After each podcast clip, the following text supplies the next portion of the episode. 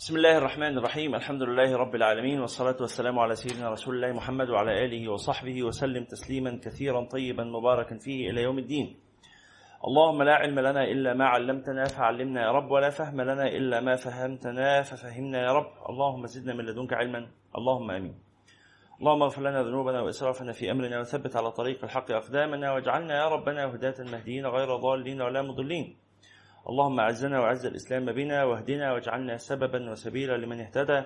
عافنا يا ربنا واعف عنا وعلى طاعتك أعنا ومن شرور خلقك سلمنا وإلى غيرك لا تكلنا. وإذا أردت بالبلاد والعباد فتنة فاقبضنا إليك غير فاتنين ولا مفتونين برحمتك يا أرحم الراحمين.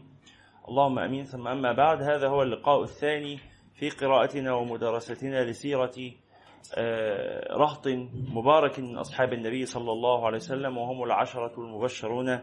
بالجنة عرض لحياتهم الاجتماعية والأسرية. نسأل الله تعالى أن يعلمنا في هذا اللقاء ما ينفعنا وأن ينفعنا بما علمنا وأن يزيدنا وإياكم من كرمه علما. اللهم آمين. اللقاء السابق كان مقدمة وعدد من المفاهيم والقيم والمعاني العامة التي ينبغي استحضارها وفهمها خلينا نتحرك ونحن نتحدث عن أصحاب النبي صلى الله عليه وعلى آله وصحبه. الآن نبدأ الكلام عن أول هؤلاء العشرة وهو سيدنا أبو بكر الصديق رضي الله تعالى عنه وأرضاه. طبعا نستعرض العشر المبشرين بالجنة. المبشرين بالجنة كثيرون ليسوا عشرة فقط.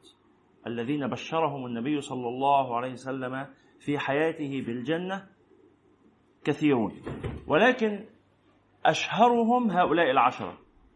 فإذا هذا يعني ينبغي ألا تظنوا أن هؤلاء العشرة فقط هم من بشروا بالجنة بل بشر بالجنة كثيرون. منهم المرأة آه التي كانت وعليكم السلام عليكم التي كانت آه مرضت وكانت تصرع يصيبها الصرع فذهبت تشتكي للنبي صلى الله عليه وعلى آله وصحبه وسلم. نظرتك؟ لا تنساها فذهبت تشتكي ذلك للنبي صلى الله عليه وسلم وتقول يا رسول الله إني أسرع بيجي لي صرع يعني تشنجات عصبية وكده فادعوا الله تعالى لي ألا أسرع. فقال إن شئت دعوت الله لك فشفاك وإن شئت صبرت ولك الجنة. يعني الشفاء قريب هو في لحظة يدعو لها النبي صلى الله عليه وسلم يشفيها الله عز وجل. ولكن الله عز وجل يقول إنما يوفى الصابرون أجرهم بغير حساب. فالإنسان إذا أصابه بلاء أو أصابه ضر أو ما إلى ذلك يجوز له أن يشتغل في رفعه. ويجوز له أن يصبر عليه وأن يتحمل وألا يشتغل برفعه. ولذلك فالتداوي أخذ الأدوية جائز ليس واجبا ولا مستحبا ولا مكروها ولا حراما إنما هو إيه؟ مباح جائز. اللي عايز ياخد الدواء ياخد واللي مش عايز ما ياخدش. بس هذا في الدواء إيه؟ في الدواء في إذا كان المرض غير مهلك. يعني واحد عنده مرض مش يؤدي إلى الوفاة. مش واخد سم مثلا فيقول له خد المصل الوقائي من السم فيقول أخذ الدواء جائز. لا في هذه الحالة أخذ الدواء واجب. لأن لأن الدواء هنا إيه؟ ليس لرفع الألم وإنما لحفظ الحياة. فحفظ الحياة واجب. لكن الدواء الذي لرفع الألم عندي ألم شديد أخذ مسكنات ولا أستحمل الألم؟ ففيش فرق في من حيث العلاج. انت فاهمين المسألة هنا؟ فالدواء هنا يرفع الألم. فهل يجوز أخذ هذا الدواء؟ نعم يجوز. طب الأفضل إيه؟ لا الأفضل ما الأفضل أتحمل الألم لأن هذا رفعة في الدرجة وتكفير للسيئة. أما إذا كان الألم يخرج بالإنسان عن حيز الرضا وال وال وال وال وال واليقين يعني هو الألم بيخليه يضجر ويصل إلى مرحلة السخط والعياذ بالله السخط عن الله. غير راضي عن الله عز وجل. هذا من أسوأ الأمراض. فإذا كان الألم يحمل الإنسان على مثل هذا لا يبقى يأخذ الدواء ويرفع الألم لأنه ليس من أهل الصبر. لكن إن كان يعلم أن أنه أن الألم لا يقلل من صبره ولا يقلل من رضاه عن ربه وأن الألم يزيده محبة لله عز وجل فإن كان كذلك فصبره أولى من رفعه الألم لأن النبي صلى الله عليه وسلم يقول عجبا لأمر المؤمن إن أمره كله له خير إن أصابته سراء شكر فكان خيرا له وإن أصابته ضراء صبر فكان خيرا له. فإذا هذه المرأة سألت النبي صلى الله عليه وسلم أن يدعو لها بالشفاء وأن يرفع الله تعالى عنها ما هي فيه من الصرع والتشنجات العصبية. فقال لها صلى الله عليه وسلم إن شئت دعوت الله لك فشفاك. هذا متاح. بس في اختيار آخر. وإن شئت صبرت ولك الجنة. فماذا قالت المرأة الصالحة؟ قالت بل أصبر يا رسول الله. يعني آه، هتحمل الألم اللي أنا فيه ده عشر سنين كمان ولا عشرين سنة ولا ثلاثين سنة أمرها هين. الدنيا كلها أمرها هين. فأتحمل الألم رجاء أن يكون لي بذلك الجنة. بس كان في حاجة مش قادرة تتحملها. قالت ولكني أتكشف. لما بتجي لي حالة الصرع هدومي بتتكشف عليا فده ما استحملوش. فادعوا الله ألا أتكشف. يبقى أتحمل الألم بس من غير فضيحة. فهمتم هذا؟ ما عنديش مشكلة. شوف انظر إلى المرأة الصالحة. انظر إلى المرأة الصالحة. قالت أتحمل الألم ولا أتحمل التكشف. الآن أصبح بعض الناس رجالا أو نساء يتكشفون متعمدين. يلبسون الملابس الفاضحة الكاشفة أو لا يلبسون أصلا. نسأل الله السلامة والعافية. أو يلبسون الثياب الضيقة بل هدوم واسعة بس لازقة على الجسم أو الهدوم ضيقة جدا طويلة ومغطية بس ضيقة جدا. فالواحد وهو ماشي الراجل تلاقي التيشيرت متفرتك على جسمه زي ما بيقول بنطلون محزق على رجله. البنت لابسة جيبة ولا لابسة فستان ولا بتاع لازق على جسمها. ينبغي على المرأة الصالحة من باب مش قبل قبل الديانة قبل الشرع من باب الحياء من باب إن الواحد يبقى عنده يعني ذوق مع نفسه كده. أنا ما أحبش الناس تشوفني كده. يعني أنت هل ترضى وتحب أن يراك الناس مثلا يعني وأنت في الحمام وأنت قاعد على القعدة والناس معدية كده تسيب الباب مفتوح كده رايح واللي جاي يتفضلوا؟ مع منظر قبيح. فأنت تستنكف عن ذلك والعقلاء جميعا يستنكفون عن ذلك. فما بالهم لا يستنكفون أن يطلع الناس عليهم وهم يسيرون آه، ذاهبين وآتين بثياب ضيقة على أجسادهم أو بثياب ملتصقة بهم أو أو بثياب كاشفة عن عوراتهم أو بدون ثياب أصلا. آه، فهذه مستويات من التكشف قبيحة. ويجب في الثوب أن يكون آه، يجب في الثوب أن يتصف بثلاثة شروط ثوب الرجل وثوب المرأة هذه الشروط ليست خاصة بالمرأة هذه شروط للرجل وللمرأة يجب أن يستر الإنسان رجلا كان أو امرأة جسده بثوب لا يصف ولا يكشف ولا يشف. ثلاث شروط. لا يصف لا يكشف لا يشف. لا يصف معناها مش ضيق أو ما بيلزقش. لا يصف لضيقه ولا يصف لالتصاقه. أحيانا في ملابس يلبسها بعض الرجال مثلا يبقى الجلابية قطن واسعة وكل حاجة لكن إيه؟ وهو ماشي تقوم لازقه مجسمه عورته مجسمه عورته ده حرام. حرام في حق الرجل. الناس كتير تظن إن آداب الزي الشرعي خاصة بالنساء فقط. لا للنساء والرجال. فهدومك واسعه واسعة ماشي بس لازم تاخد بالك. ولذلك كرهوا أن يخرج الرجل إلى الطريق في ثوب واحد. وقالوا لابد من ثوبين. يعني تبقى لابس الجلابية وفوقها العباية. تبقى فاهمين المسألة دي؟ تبقى لابس بنطلون وفوقيه الجلابية عشان البنطلون يقلل الالتصاق. طب لا برضه في لسه فيه يبقى تغير نوع القماش اللي انت بتستخدمه. الفتاة مثلا الفتيات يلبسوا أقمشة خلاص واسعة جدا لكنها ناعمة قوي قطن ناعم جدا. ها؟ يقوم يلزق في الجسم يقوم يتحدد إيه؟ شكل قدمها وشكل صدرها. هذا لا يجوز ولا ولا يليق حتى من باب الإيه؟ الفطرة ومن باب الذوق كده إن الإنسان يبقى محرج. إيه المنظر ده؟ ها؟ فيجب أن يكون الثوب إيه؟ غير واصف. الشرط الثاني أن يكون لا يكشف ما يبقاش قصير. ما يبقاش إيه؟ الراجل لابس تيشيرت لما يوطي ظهره يبان ومؤخرته تبان والبوكسر بتاعه يبان والبنطلون ساقط وحاجة يعني آه، شنيعة ومقززة. ها؟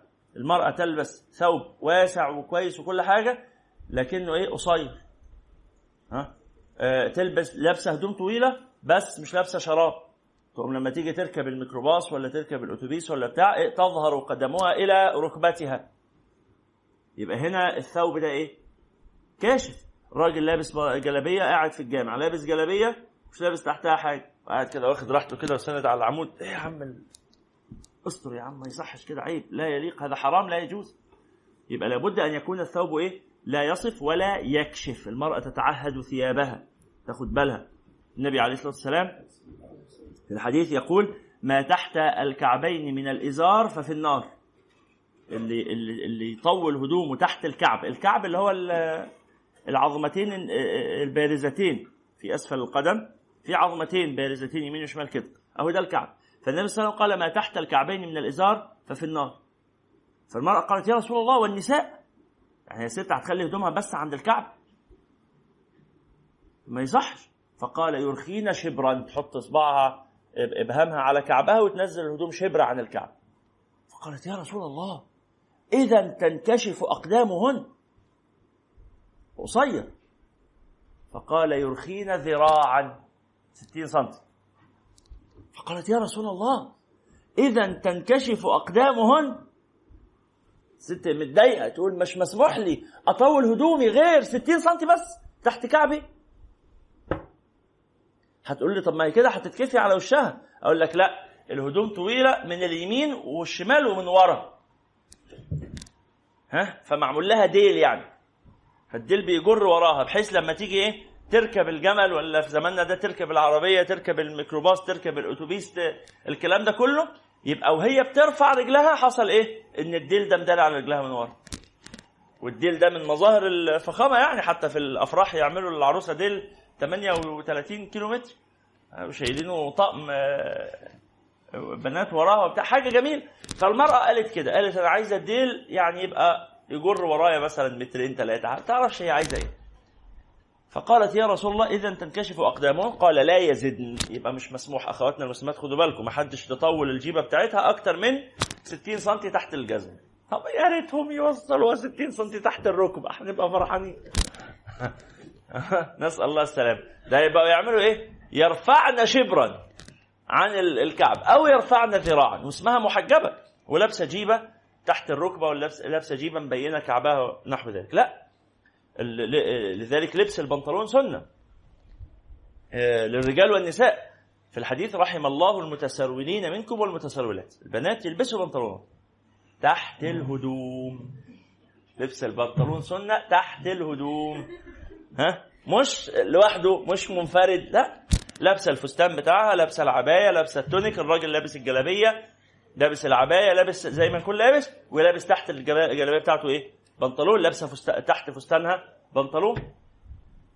طب إيه حكم إنها تلبس بنطلون لوحده من غير الفستان اللي فوقيه؟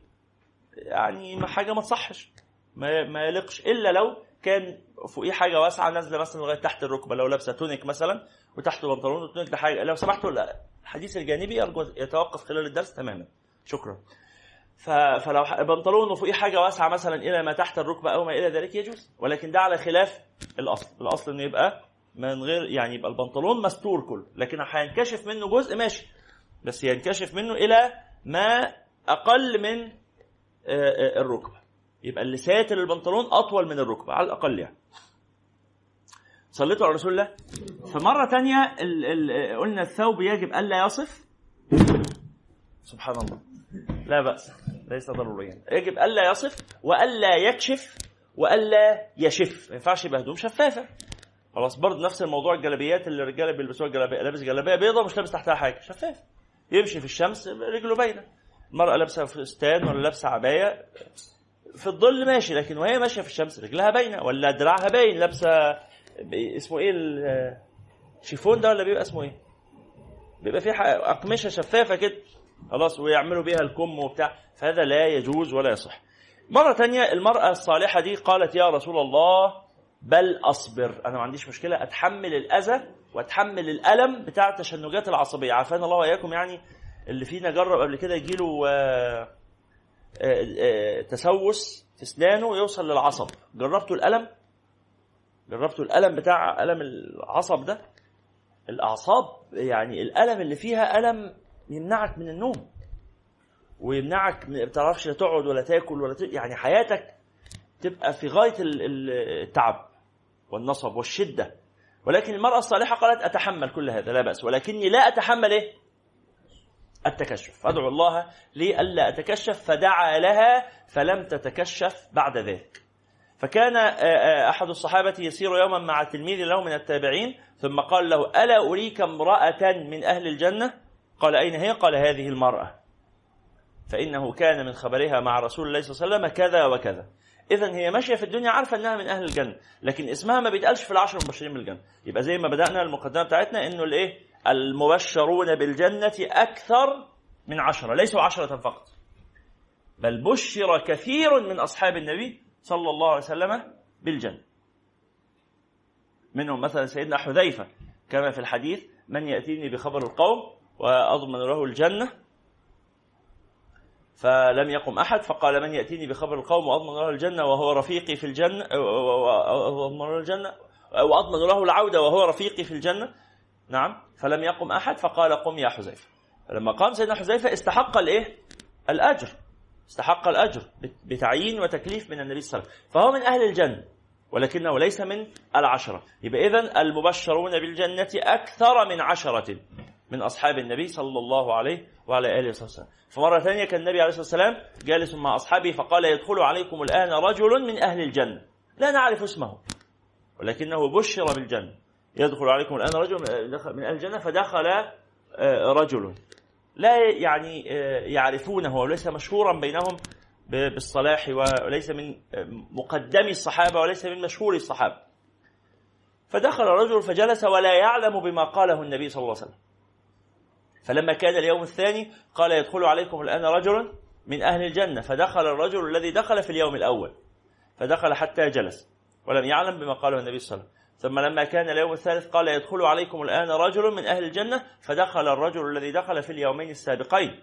فقام إليه بعد انفضاض المجلس قام إليه سيدنا عبد الله بن عمرو بن العاص وقال إني قد غاضبت أبي. يعني أنا بيني وبين أبويا مخاصمة أو خلاف. فأنا مش هينفع أبقى قاعد عنده في البيت يعني. فلو يعني استضفتني في بيتك ثلاثا بعد إذنك يعني ممكن تستضيفني؟ فقال نعم. ولم يكن بينه وبين أبيه مغاضبة.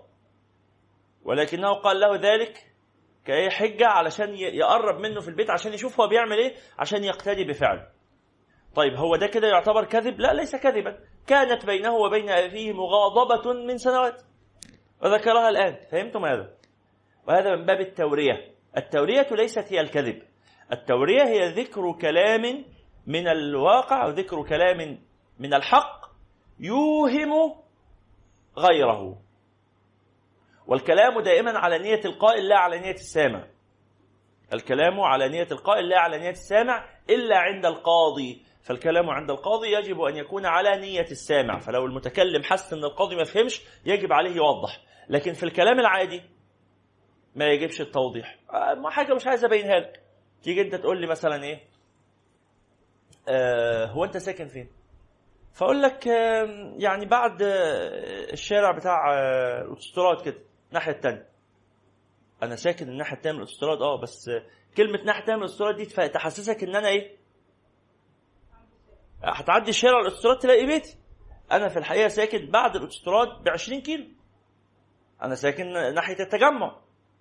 بس مش هو التجمع ده الناحية الثانية من الاوتوستراد صح؟ معايا انت معايا ولا لا؟ فلما أقول لك أنا الناحية الثانية من الاوتوستراد أنا قلت صح ولا قلت غلط؟ هل كذبت؟ هل قلت كلاما مخالفا للواقع؟ تردوا عليا يا جماعة. هل أنا الناحية دي من الاوتوستراد ولا الناحية الثانية من الاوتوستراد؟ أنتوا مش مستريحين أنا عارف أنتوا قاعدين كده شكلكم قلقان ما يخصنيش بس أنا اللي قلته ده حق أم باطل؟ حق لكن حق كامل ولا حق ناقص؟ ناقص. ما لا مانع. لا مانع. أنا خارج مثلا مع مجموعة أصحابي وأبويا ما يحبش ان اخرج معاهم ها؟ هيثم وحسين. أبويا ما بيحبهمش هيثم وحسين دول. وعليك السلام. أنا استأذنك نفضي الكرسي ده بس. آه. كلمة. رجعوا بقى. ممكن ترجع بالكرسي لورا؟ تعالى يا أسامة كده اتاكد إن إحنا ما شوشناش على الكاميرا بتاعتك. آه ارجع شوية كمان ارجع شوية الزق في الكاميرا. تمام. لا اقعد اقعد قعدتك المريحة اقعد براحتك. بس كده. يلا صلوا على النبي. فوصلنا لفين الحق الكامل والحق الناقص فلما أبويا مثلا يقول لي أنت خارج مع مين؟ مش هقول له حسين وعباس دول عشان بيضايقوه. بس إحنا خارج معانا مدحت. مدحت ده أبويا بيحبه قوي فأقول له أنا خارج مع مدحت. هل الحقيقة إن أنا خارج مع مدحت ولا لأ؟ خارج مع مدحت. بس معانا اتنين تانيين. مش لازم أقولهم. أنا خارج مع مدحت وده كلام صحيح. رايحين فين؟ رايحين تشرب رايحين نشرب عصير. إحنا في الحقيقة رايحين نشرب عصير و ناكل مثلا في ماكدونالدز. هو ما بيحبش إن إحنا ناكل في ماكدونالدز. فمش هقول له إن إحنا هناكل في ماكدونالدز. بس هقول له إن إحنا هنشرب عصير وإحنا فعلا شربنا عصير. يبقى ده كل ده اسمه الإيه؟ اسمه التوريه وينبغي للانسان الا يتوسع فيها. لأن التوسع فيها يفقدك المصداقية. في الآخر إيه؟ تبقى زي ما إحنا بنقول بلغتنا كده بتاع حوارات يعني. حورتجي. ها؟ فلما تبقى بتاع حوارات ما يخلينيش اثق في التعامل معاك بعدين أنت مش مريح. لكن لو استخدمت ده مرة أو كده في حياتك لأنك محتاج له لأنك مضطر لأنك مش مش عايز تتورط في كذب فهذا ليس كذبا صليتوا على النبي؟ صلى الله عليه وعلى آله. يبقى اذا آه, آه كنت بكلمكم عن سيدنا عبد الله بن عمر. أسامة. إحنا هنحتاجك تبقى قاعد معانا. ف وصلنا إلى سيدنا عبد الله بن عمرو قال إني قد غضبت أبي.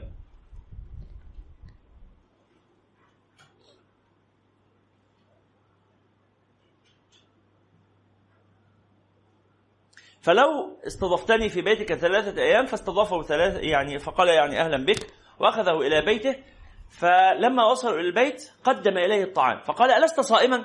أنت راجل من أهل الجنة يعني. هو طبعا ما قالوش لأنه ما يعرفش النبي قال إيه. فقال ألست صائما؟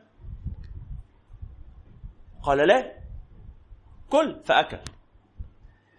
فلما فخرجوا إلى الصلاة ثم عادوا فلما كان الليل صلوا العشاء وانصرفوا انصرف إلى بيت الرجل فدخل ينام فقال ألن تقوم الليل؟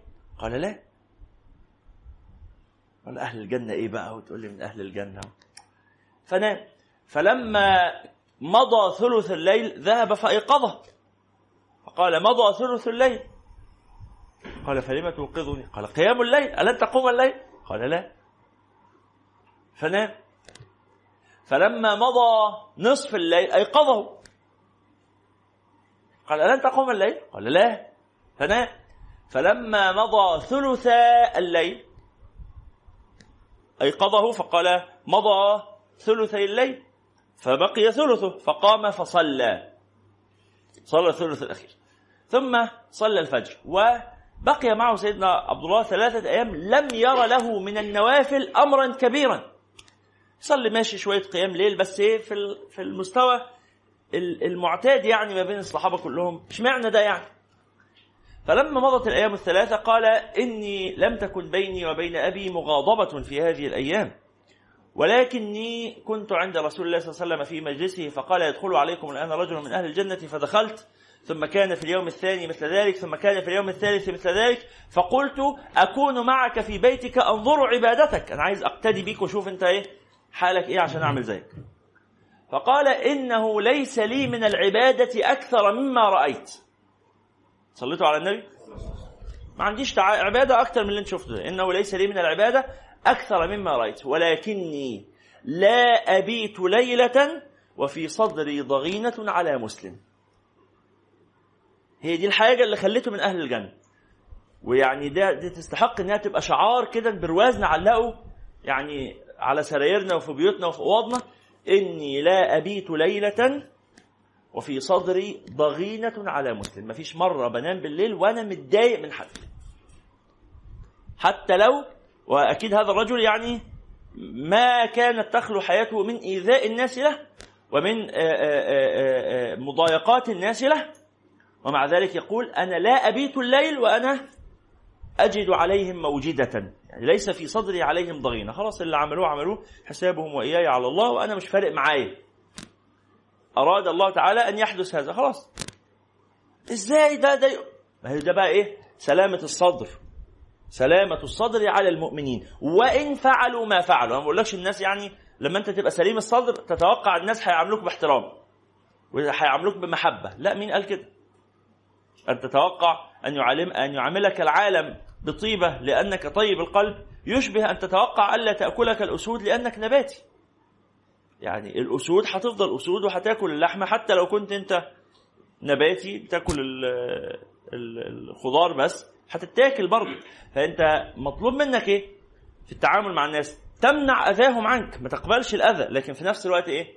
لا تحمل على من يؤذيك موجدة. ده مقام من استطاع أن يصل إليه فخير وبركة. ومن لم يستطع فبقدر المستطاع. الشاهد اللي خلانا نذكر هذا إنه إيه؟ المبشرون بالجنة من أصحاب النبي صلى الله عليه وسلم كثيرون. ولكن المشهور منهم إيه؟ عشرة فقط. من هم هؤلاء العشرة؟ نقولهم كده مع بعض. الأول مين يعرف يقولهم لوحده كاملين مين يقولهم كاملين واحد اثنين ثلاثة أربعة. طيب نكتبهم مع بعض. أو خلينا قبل ما نكتبهم نساعد بعض كده نقولهم كلنا. ها حد كل واحد يقول. طبعا أول حاجة العشرة الأربعة الخلفاء بالترتيب. ها أبو بكر الصديق عمر بن الخطاب ها عثمان بن عفان وعلي بن أبي طالب. بعد كده طلحة بن عبيد الله. الزبير بن العوام. سعيد بن زيد. سعد بن أبي وقاص. أبو عبيدة بن الجراح. عبد الرحمن بن عوف. عبد الرحمن بن عوف. طب نجرب بقى نكتبهم كده كل واحد لوحده ونشوف هنوصل لكام. كل واحد يكتبهم لوحده في الكراسة أو في الموبايل أو أي حاجة. الجميع يكتب سمحت. يلا بسم الله. مين كمل العشرة؟ واحد اثنين ثلاثة أربعة خمسة ستة سبعة. مين تسعة؟ واحد اثنين ثلاثة أربعة خمسة. ثمانية واحد اثنين ثلاثة أربعة خمسة ستة سبعة ثمانية تسعة عشرة. ستة؟ سبعة سبعة ستة وسبعة؟ ستة وسبعة؟ واحد اثنين جميل. جزاكم الله خيرا. نكمل نقولهم نعم. عفوا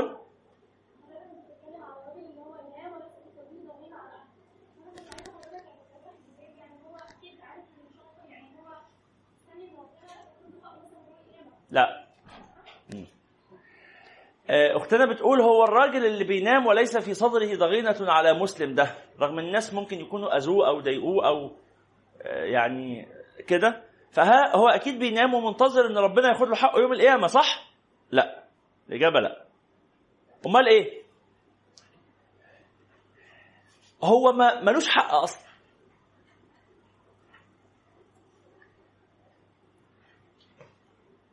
تمام الاستقامة في العلاقة مع الله سبحانه وتعالى والعلاقة مع الناس أن تعلم أنه ليس لك حق. ليس لك حق في شيء ابدا. وإنه ما يصلك من خير ده محض فضل مش حق. ده تفضل. فلما الفضل ما يوصلش خلاص. ها؟ هل أنا واجب عليا دلوقتي أطلع من جيبي وأدي لكل واحد من حضراتكم مثلا 100 جنيه؟ هل ده واجب؟ واجب؟ مش واجب. طب لو عملت كده؟ ها؟ ماشي. حاجة كويس. بس لو جيت المرة اللي جاية ما عملتهاش ينفع بقى المرة اللي جاية تقول لي أنا كنت متوقع منك إنك تعمل كده في كل درس؟ أقول لك أنت غلطان في توقعك. هقول لك أهو. أنت غلطان في توقعك. الورق بس اللي بيتوزع يعني ما يشغلناش. خلينا مع بعض مركزين دلوقتي.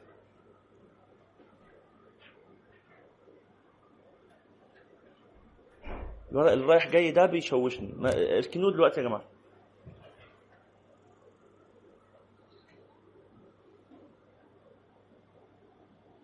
مسألة صعبة. سؤال صعب.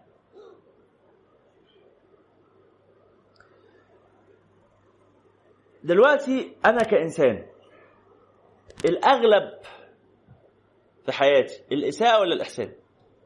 في علاقتي مع الله عز وجل. في الأغلب مني لله إني أديت حق الله عليه. الأغلب في حياتي العبادة ولا ترك العبادة؟ الأغلب في حياتي ال 24 ساعة بتوع يومي قد إيه منهم عبادة وقد إيه تارك العبادة؟ ها؟ الأكثر ان أنا في التعبد ولا الأكثر ان أنا في الغفلة؟ الواقع الحاصل. الأكثر ان أنا في الغفلة ولا في الذكر؟ الأكثر ان أنا في الغفلة. فأنا علي ديون كتير قوي. فأنا يوم القيامة مش عايز حاجة غير بس إيه؟ أنجو. بس. طب أنا في الدنيا الناس أذوني. مش مهم. طب ضايقوني مش مهم. طب كنت فقير مش مهم. طب كنت مريض مش عايز حاجة خلاص مش عايز حاجة. الناس دي أنا نفسي إن ربنا يصلح حالهم ويبطلوا أذى عشان أنا بحبهم ونفسي يدخلوا الجنة. بس أنا مش فارق معايا حاجة. طب لو جيت يوم القيامة طالبت بحقي ربنا يديهولي. بس يقول لي إيه؟ وأنت بتطالب بحقك هتاخد حقك بس عليك حقوق. تدفع؟ ولا تتنازل؟ فاهمين المعنى؟ تتنازل عن حقك وأتنازل عن حقي عليك. ولا تطالب بحقك وعايز المعاملة بالعدل. لو المعاملة بالعدل تخسر. المعاملة مع ربنا يا رب تبقى بالفضل. اللهم عاملنا بالفضل لا بالعدل وبالإحسان لا بالميزان. إن لو ربنا هيعاملنا بالعدل يحصل لنا إيه؟ أنتوا معايا ولا لأ؟ لو بلاش نبقى مطففين. مين المطففين؟ المطففين الذين إيه؟ إذا إذا اكتالوا على الناس يستوفون. أنا اخد حق ثالث ومثلث وإذا كالوهم أو وزنوهم يخسرون. أنا عايز ربنا يعاملني بالفضل بس أنا عامل الناس بالعدل. لا. أنت تعامل الناس بالفضل رجاء أن يعاملك الله بالفضل. فيبقى أنت إيه؟ لا تحمل في صدرك ضغينا على مسلم. مرة ثانية ده مقام. ليس كل الناس قادر عليه. ففي بعض الناس يقول لا أنا عايز حق. طيب. يستوفي حقه يوم القيامة. نعم. الكلام ده لو افعال لو ليك حق فلوس أو حاجة نفس الوضع. نفس الوضع. أنا ليا حق فلوس ليا حق آه، آه، آه، غيبة ليا حق شتيمة ليا حق حد ضربني حد أذاني حد عورني حد جرحني حد كسرني. معنويا أو ماديا في كل هذه الأشياء يجوز أن تستوفي حقك. إحنا ما بنقولش ممنوع استيفاء الحق. وتستوفي حقك بالعدل والإنصاف والمعروف ويجوز أن تعفو. بس تعفو وأنت قادر على العفو. الكلام اللي بقوله ده مش معناه الضعف. مش واحد ضربك فتسيبه يضربك لأنك ضعيف. لا ده أنت قادر على منع أذاه فتمنع أذاه ثم لا تقتص منه. فهمتم هذا؟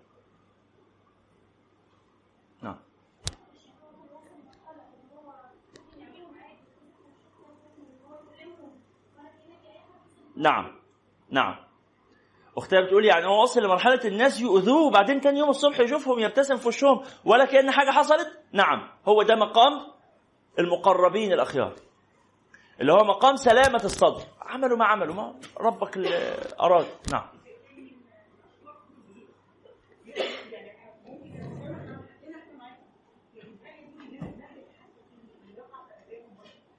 هل يجوز إن أنا أعمل إيه؟ أنبه اللي بيتعامل معاهم يا يا صديقي الراجل ده. آذاني فقد يؤذيك. يجوز ذلك؟ نعم. نعم يجوز ذلك بس إيه؟ على الحد الأدنى من التنبيه من غير إكثار. من غير إكثار. يعني أقول الكلام ده مرة مرتين ثلاثة بالكثير خلص الموضوع. ما أقعدش بقى كل شوية إيه؟ أوغر الصدر. ما أقعدش كل شوية أغتاب الناس. لا مرة. لأن دي غيبة. ده مؤذي. ما دي كده غيبة. فأنت بتحذر من الأذى مرة مرتين ثلاثة على الأكثر. وانتهى الأمر. نعم. يعني. مثلا واحد مثلا بي- بيبلطج على ناس كتير في الدنيا وناس كتير دول سامحوه في الدنيا هو في الآخر دي كلها يعني سامحته هياخدوا حقهم إمتى؟ هو ما هم خدوا حقهم خلاص. هم هم مش خدوا حقهم هم أصلا ما لهمش حق. هو التصور إن الإنسان ليه حق ده يا جماعة جاي من حالة من حالات ال- الغرور وال- والكبرياء ال- المجنون. إنما العاقل يعلم إنه ملوش حق أصلا. انت عايز إيه؟ أنت أصلا عشت في الدنيا بنعيم كثير برزق وفير بخير عظيم من الله عز وجل. ناقصك إيه؟ بس أنا عايزه يتعذب. ليه؟ أنا عايز أدخل النار. ليه؟ مش بتاعتك أنت. يفعل الله به ما يشاء. مش هو عبد لله؟ ربنا يعمل ما يشاء. أنت مالك؟ إيه علاقتك بغيرك؟ انت ليه مشغول بغيرك؟ انت ليه مشغول هو هيحصل له إيه؟ ما تشغل بنفسك. بس ده القرآن بيتكلم عن ان الظالمين هيهلكوا ويعذبوا. آه ده ده خطاب من الله لهم. انت إيه علاقتك في الموضوع؟ ليس لك شأن. ولذلك أنا بقول لك أنت حت إيه هتوعظهم وتنصحهم من باب شفقة عليهم لأنك بتحبهم لأن ربنا بيحبهم. بس فأنت بتبلغ رسالة الله إليهم. لكن أنت ما بتتمناش لحد شر لا في الدنيا ولا في الآخرة. يا الله يفعل ما يشاء. طب هم هيحصل انت مالك بيهم؟ أيوه يا شيخ بس هم لسه هم ما تبص لنفسك.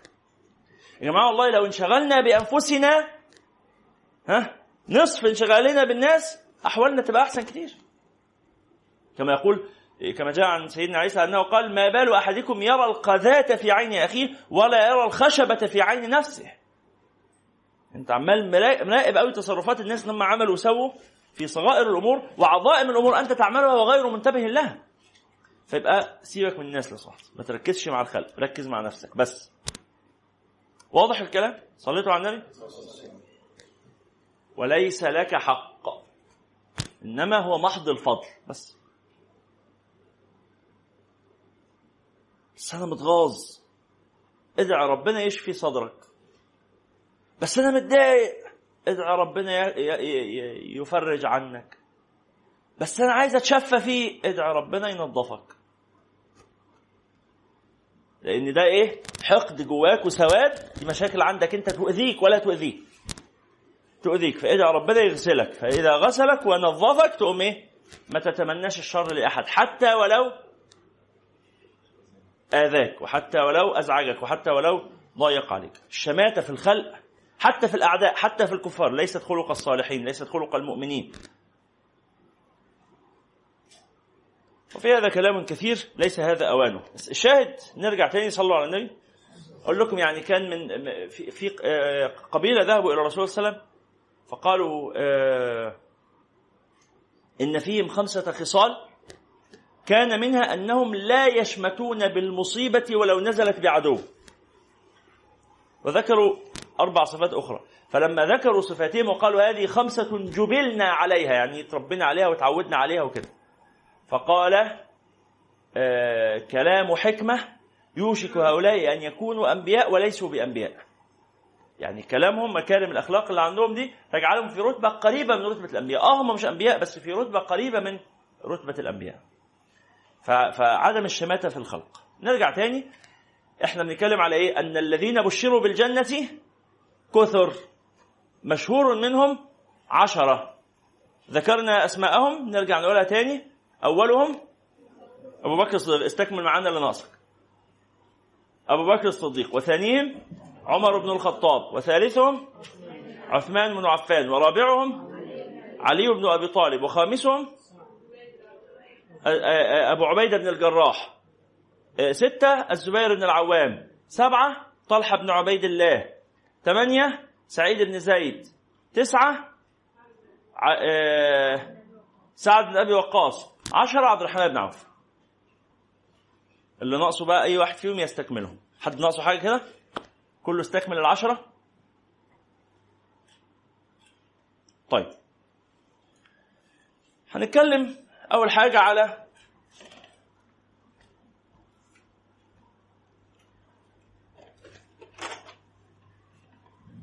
سيدنا عمر سيدنا أبو بكر الصديق رضي الله تعالى عنه وأرضاه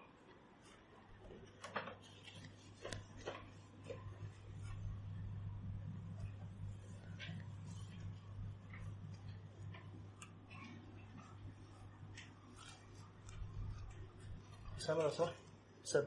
عايزين نمسح السبورة دي بحاجة عندك مادة سائلة أو حاجة تمسح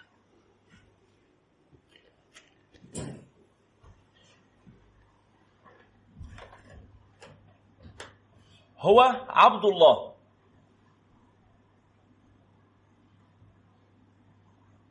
ابن قحافة.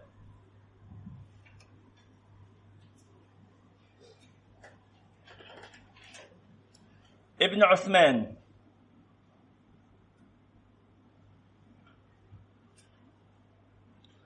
ابن عامر. ابن عمرو. نكعب.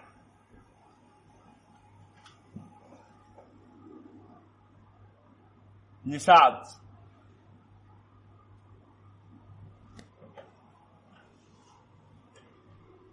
نتيم. نمرة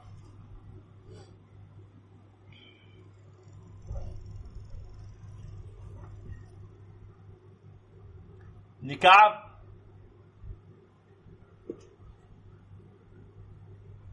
بن لؤي بن غالب.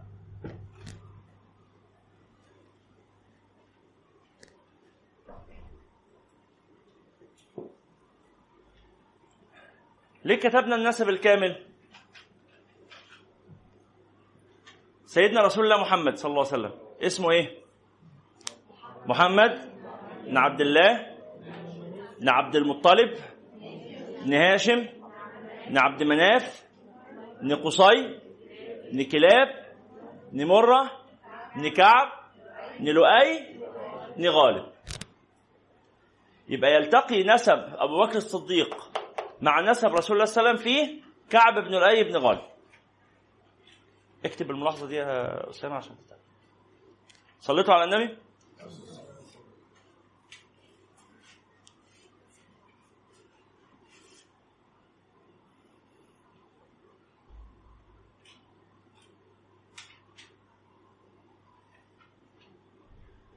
مين حافظ النسب الشريف للآخر؟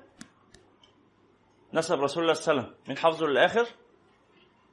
شخصين سلسبيل وعمر أهلا وسهلا هو سيدنا رسول الله صلى الله عليه وسلم محمد ابن عبد الله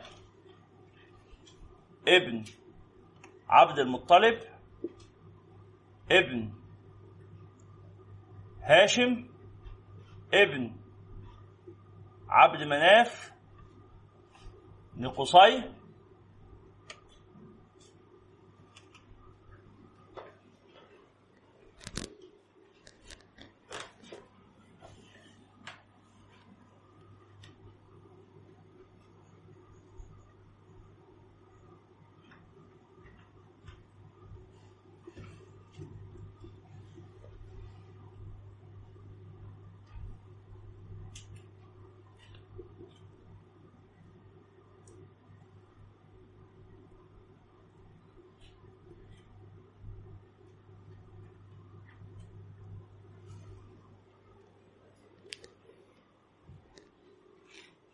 نعم. نعم. آه لا لا هو. أخطأت. اشكرك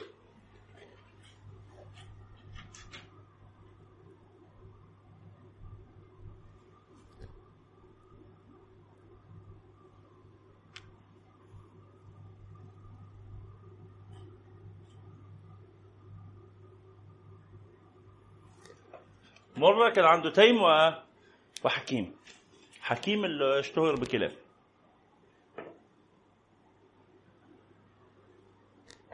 طيب مع بعض كده بسرعة. هو سيدنا رسول الله. نحفظ النسب الشريف عشان هنعرف بقية العشر المشهورين من الجنة وعلاقتهم إيه. هم كلهم من قريش. العشر المشهورين كلهم من قريش. هم أقارب رسول الله صلى الله عليه وسلم. فهنعرف الصلة. فسيدنا رسول الله ها؟ لا لا صوت ضعيف قوي سيدنا رسول الله محمد ابن ابن عبد المطلب ابن هاشم ابن عبد مناف ابن قصي ابن كلاب ابن مر ابن كعب ابن لؤي ابن غالب.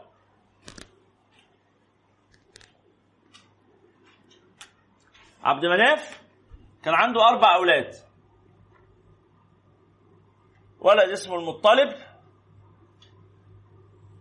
ولد اسمه هاشم وولد اسمه نوفل وولد اسمه عبد شمس.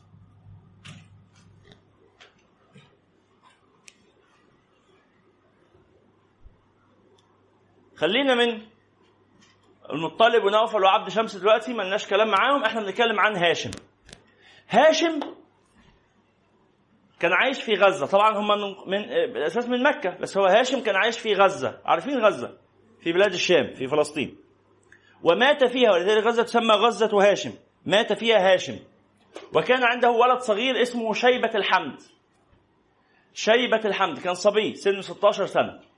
وكان جميل الوجه. ذهب المطلب أخو هاشم إلى غزة ليأتي بشيبة الحمد. فلما عاد إلى مكة قال الناس لقد جاء المطلب ومعه عبد اشتراه من الشام. فقال إنه ليس عبدي إنه ابن أخي. ولكن كانت طلعت الكلمة إنه هو عبد المطلب. هو في الحقيقة ما كانش عبد المطلب هو في الحقيقة إيه؟ شيبة الحمد. وصلت؟ يبقى عبد المطلب هو مش عبد للمطلب المطلب ده عمه. أنتوا معايا ولا لا؟ عبد يعني خادم اشتراه. فهو هل عبد المطلب كان عبدا للمطلب؟ ما تردوا عليا. لا إنما اسمه إيه؟ شيبة الحمد. شيبة الحمد بن هاشم الذي اشتهر باسم عبد المطلب.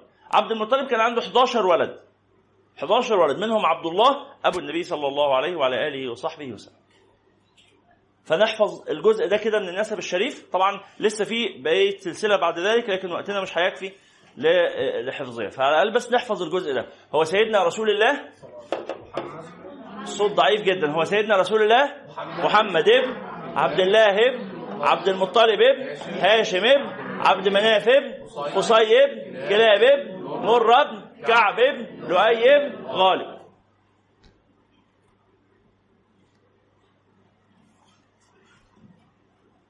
الجزء ده محمد بن عبد الله بن عبد المطلب بن هاشم بن عبد مناف ده سهل. الخمسة دول مشهورين. سهل. بعد كده قصي بن كلاب. قصي بن كلاب ده مشهور باسم قريش الأصغر. ده اللي بنى دار الندوة اللي تسمعوا عنها في كتب السيرة. هو ده اللي بناها. كان رجل وجيه جدا من أشرف الناس في مكة. قصي بن كلاب. ده راجل مهم.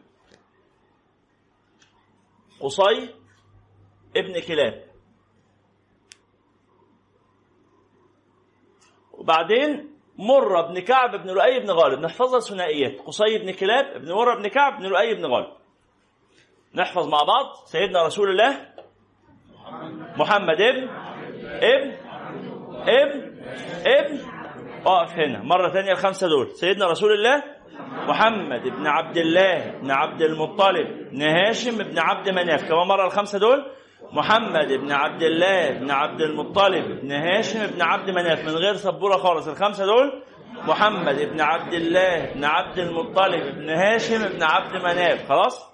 بعد عبد مناف قصي بن كلاب ها؟ قصي بن كلاب ها؟ كمان مرة؟ بعد كده؟ مرة بن كعب كمان مرة؟ مرة بن كعب آخر مرة؟ الأربعة على بعض؟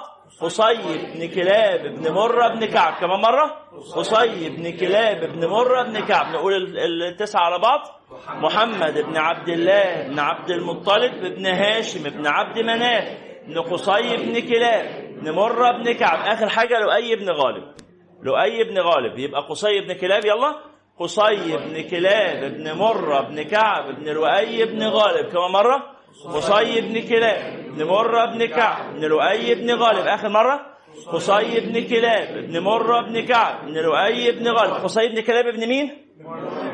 قصي بن كلاب ابن مين؟ مرة بن كعب قصي بن كلاب ابن مرة بن كعب قصي بن كلاب ابن مين؟ قصي بن كلاب قصي بن كلاب ابن مين؟ قصي بن كلاب يبقى ابن مين؟ قصي بن كلاب ابن كلاب قصي قصي ابن مين؟ أنا بقول لكم قصي بن كلاب يبقى ابن مين؟ زي ما محمد بن عبد العزيز يبقى ابن مين؟ هو اسمه محمد بن عبد عبد العزيز قصي بن كلاب ابن مين يا جماعة؟ برضو قصي بن كلاب ابن مين؟ قصي بن كلاب قصي ابن كلاب يبقى قصي بن كلاب يبقى ابن مين؟ يبقى ابن كلاب كلاب بقى ابن مين؟ ابن مرة وصل يعني ماشي. فما تتصورش إن هو اسمه لوحده كده قصي بن كلاب. هو قصي وأبوه حكيم. كلاب ده كان اسمه حكيم. اسمه الأصلي حكيم. واشتهر باسم كلاب لكثرة صيده للكلاب المتوحشة. والأسود. كانت الجزيرة العربية فيها أسود. وال- والكلب اسم من أسماء الأسد. فكان يصطاد الوحوش. فكثرة صيده الوحوش وقوته وجرأته وشجاعته اشتهر باسم كلاب. إيه؟ اسمه الاصلي حكيم.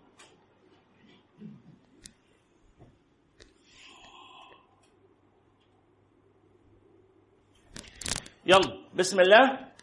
هو سيدنا رسول الله؟ محمد ابن عبد الله بن عبد المطلب بن هاشم بن عبد مناف بن قصي بن كلاب. بن مرة بن كعب بن لؤي بن غالب ما حدش يبص على السبورة خالص. ها؟ سيدنا رسول الله محمد بن عبد الله بن عبد المطلب بن هاشم بن عبد مناف. سهلة. بن قصي بن كلاب بن مرة بن كعب بن لؤي بن غالب. خلاص كده؟ بعد كده ابن فهر بن مالك بن النضر بن كنانة بن خزيمة بن مدركة بن إلياس بن مضر بن نزار بن معد بن عدنان من ولد إسماعيل بن إبراهيم من ولد سام بن نوح من ولد شيث بن آدم عليهم جميعا صلوات الله وسلامه. بقية النسب الشريف يعني إيه؟ يبقوا احفظوه منفردين اتفضل يا علي خلاص لكن إحنا هنكتفي بهذا الجزء. فأبو بكر الصديق يلتقي نسبه مع رسول الله صلى الله عليه وسلم في الجد الكام؟ هو الجد الأول عثمان بن عامر بن عمرو بن كعب بن سعد بن تيم يبقى واحد اثنين ثلاثة أربعة خمسة ستة سبعة. مرة هو الجد السابع لأبو بكر. طب مرة يبقى الجد الكام للنبي؟ واحد اثنين ثلاثة أربعة خمسة ستة. يبقى النبي صلى الله عليه وسلم بالنسبة لسيدنا أبو بكر إيه؟ أعلى درجة. مش أكبر ده مش مسألة سن هنا. المقياس ده مش مؤشر على السن إنه ممكن السلسلة دي اتجوزوا كبار ودول اتجوزوا صغيرين أو العكس ملهاش علاقة بالسن بس ليها علاقة بالدرجة أو الرتبة. فهم أبناء عمومة. فاهمين المسألة؟ قحافة ده خلاص من أبناء عمومة النبي صلى الله عليه وسلم. ابن عمه. عمه مين؟ كل دول أعمامه. أعمامه ليه؟ أنتوا فاهمين المسألة؟ القبائل العربية كان هم حافظين الأنساب دي. إحنا بالنسبة لنا إحنا دلوقتي يعني اسم حضرتك؟ خالد إيه؟ احمد. احمد إيه؟ عاطف. عاطف إيه؟ عبد الحميد. أستاذ عبد الحميد كان بيشتغل إيه؟ طب أستاذ عبد الحميد زوجته اسمها إيه؟ دي جدتك. لا زوجة الأستاذ عبد الحميد. ها؟ نفس الكلام عندكم أنتوا يعني بص الاسم الرابع في اسمك. شوف انت اسمك إيه؟ أختنا هناك؟ آخر واحد ها؟ مي؟ سعيد. هلال. إبراهيم. أستاذ إبراهيم كان بيشتغل إيه؟ ها؟ مات عنده كام سنة؟ مراته كانت اسمها إيه؟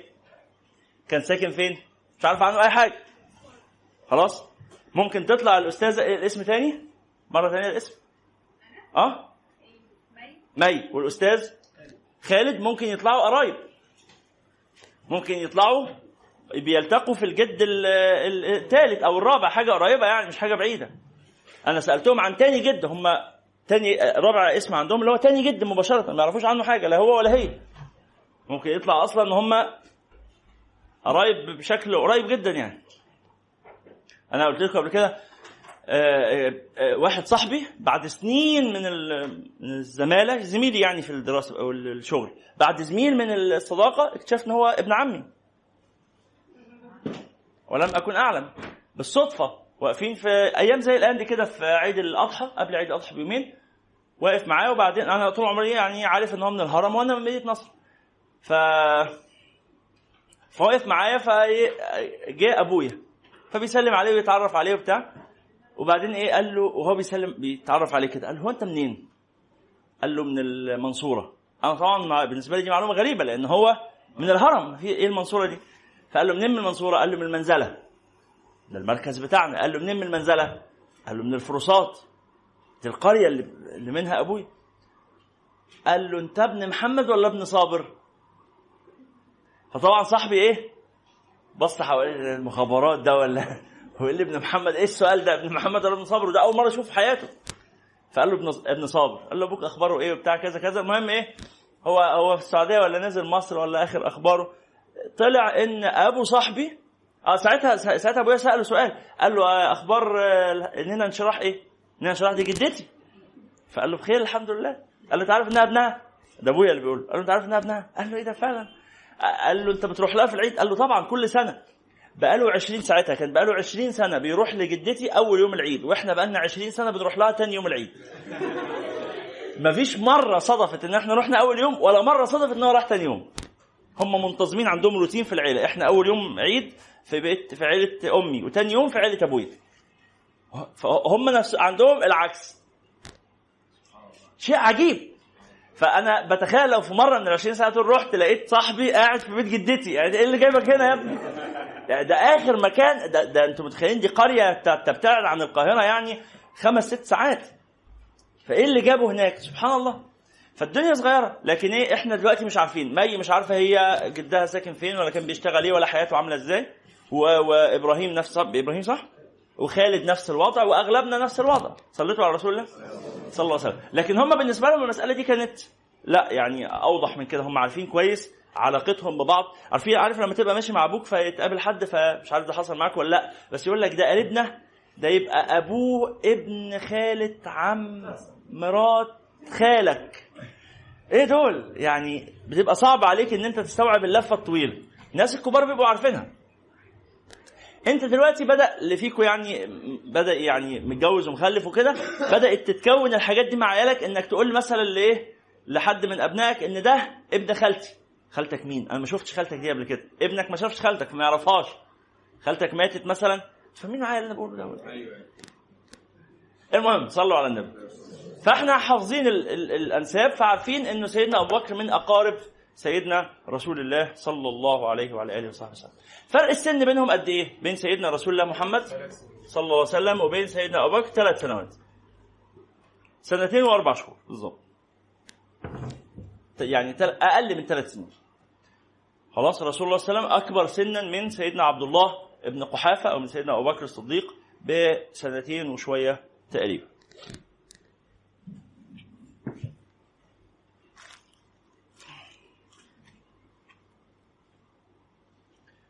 اللهم صل على سيدنا محمد.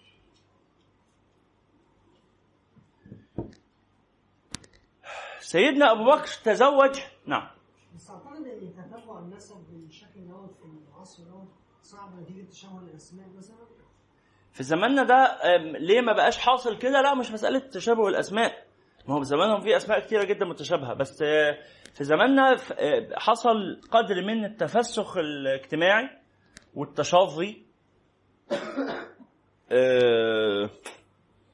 اللي مخلي وده طبيعة مجتمع المدينة إن هو مجتمع غير قبلي. فالناس مش مهتمة بقبائلها. الناس مش مهتمة بالصلات الاجتماعية غالبا.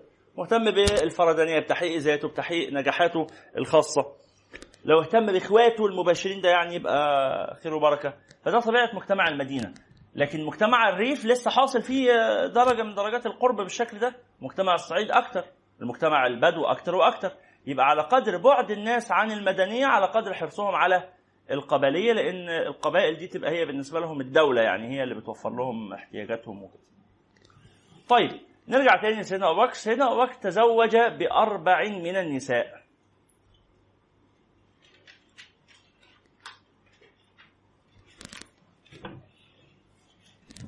أولاهن هي قتيلة.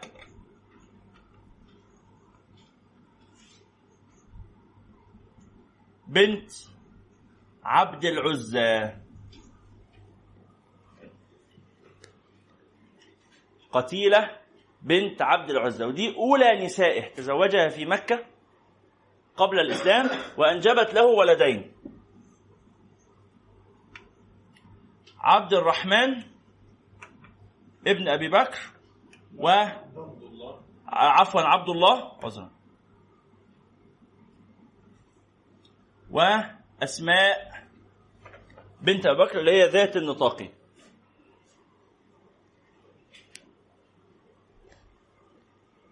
عبد الله بن أبي بكر أكبر أبناء سيدنا أبو بكر.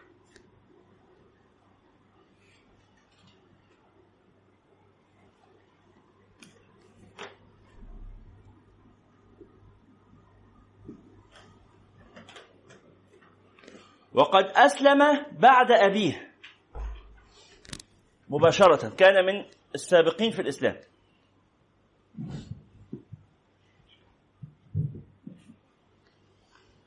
و آه،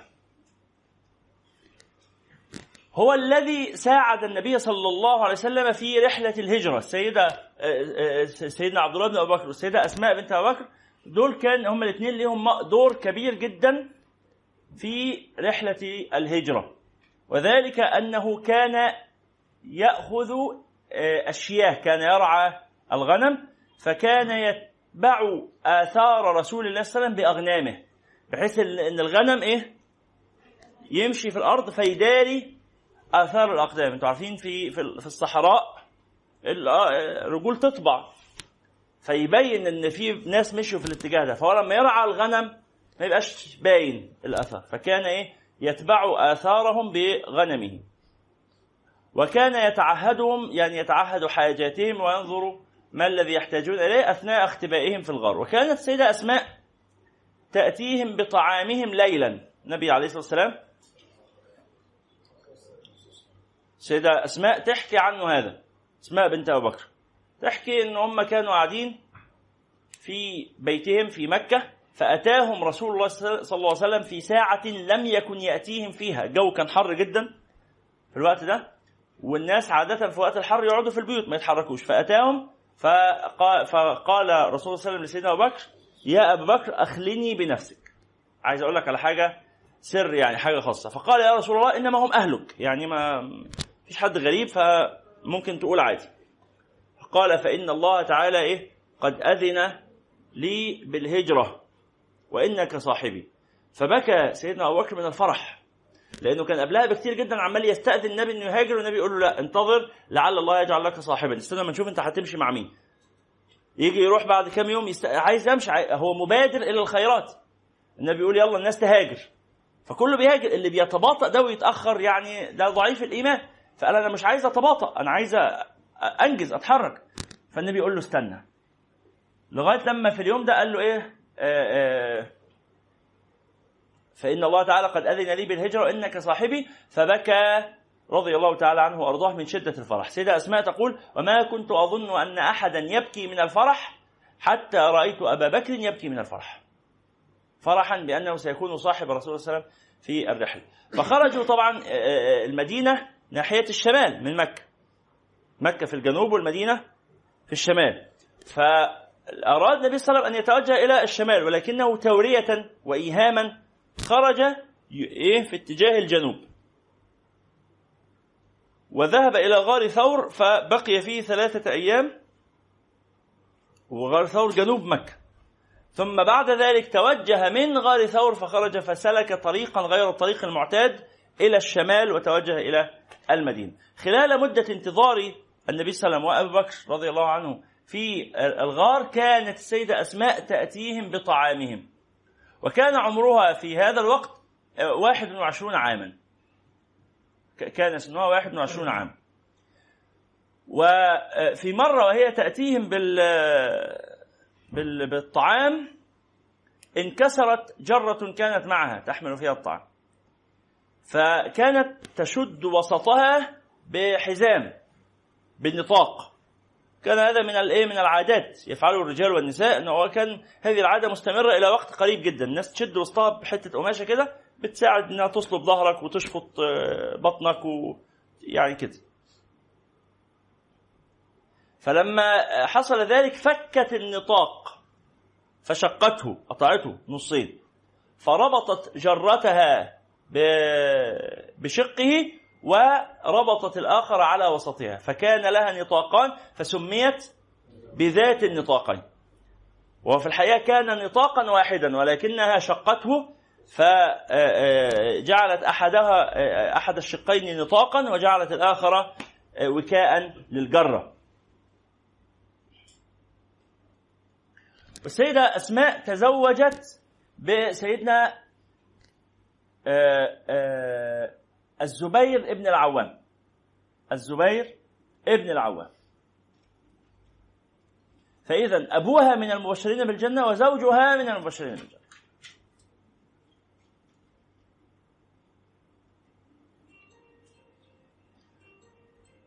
والنبي صلى الله عليه وسلم يقول إن لكل نبي حواري وحواري الزبير بن العوام. حواري يعني الصديق المقرب.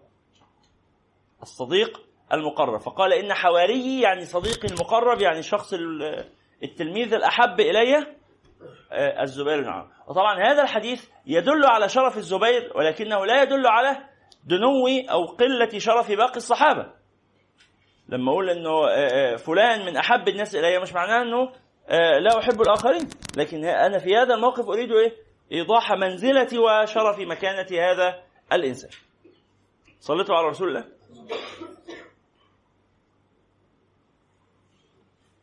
تاني واحدة من زوجات سيدنا أبو بكر الصديق كانت سيدة أم رومان.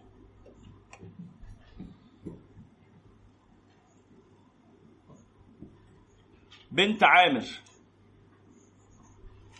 والسيدة أم رومان أتت لسيدنا أبو بكر بعبد الرحمن ابن أبي بكر وعائشة بنت أبي بكر زوجة النبي صلى الله عليه وسلم. عبد الرحمن بن أبي بكر تأخر إسلامه. ليس من السابقين بالإسلام.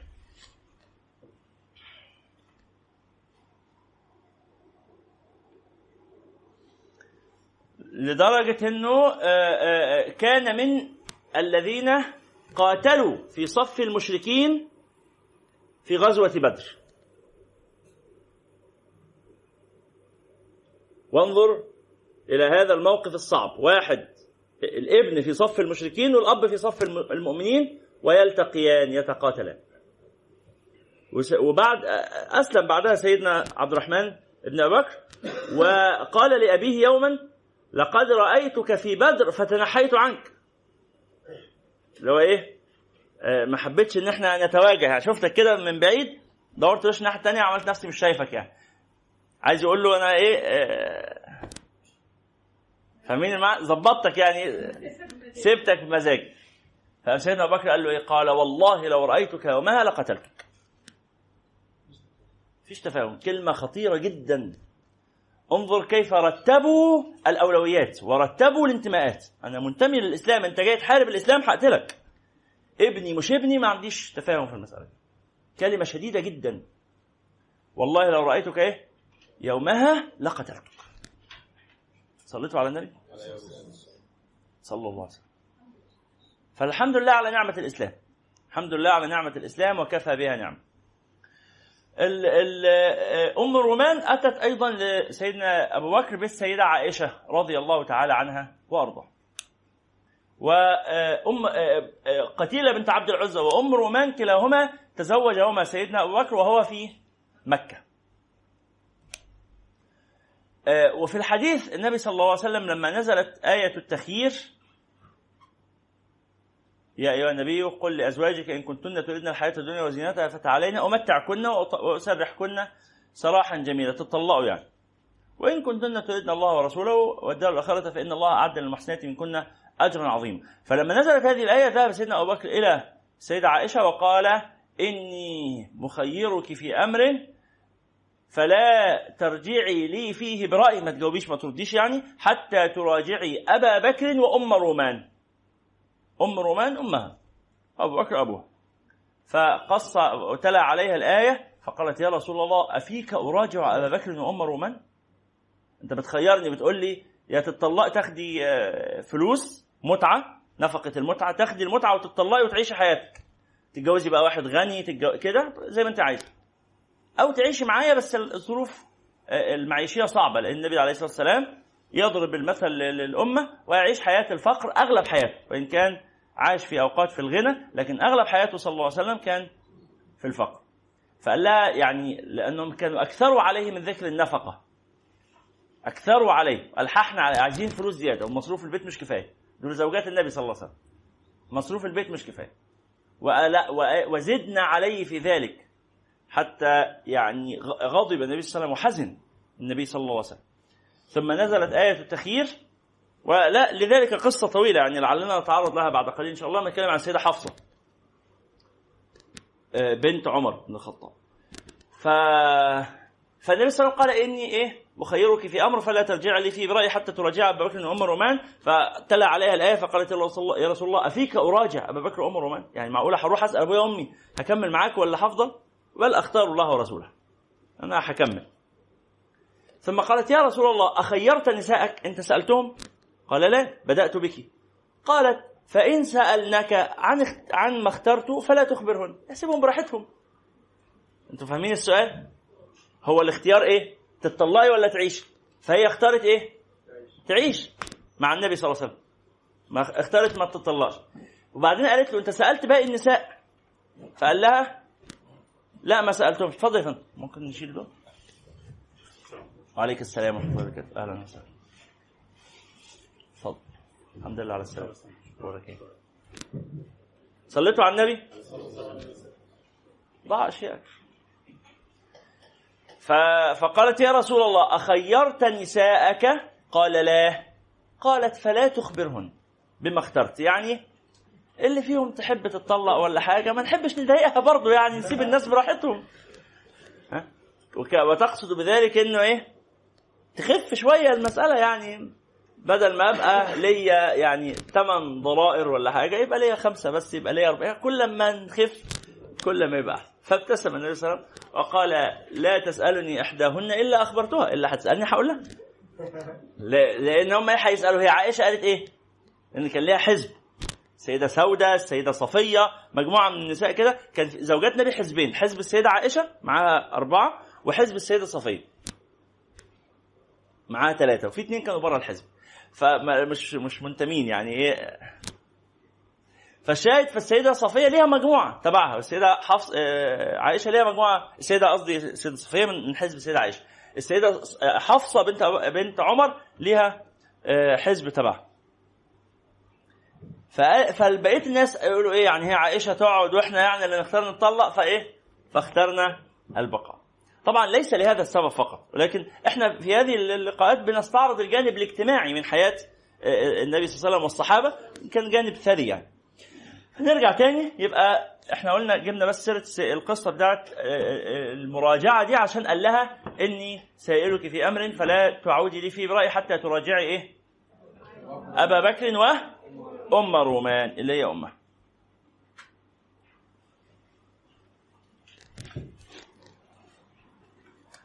بعد كده تزوج سيدنا أبو بكر بالسيدة أسماء.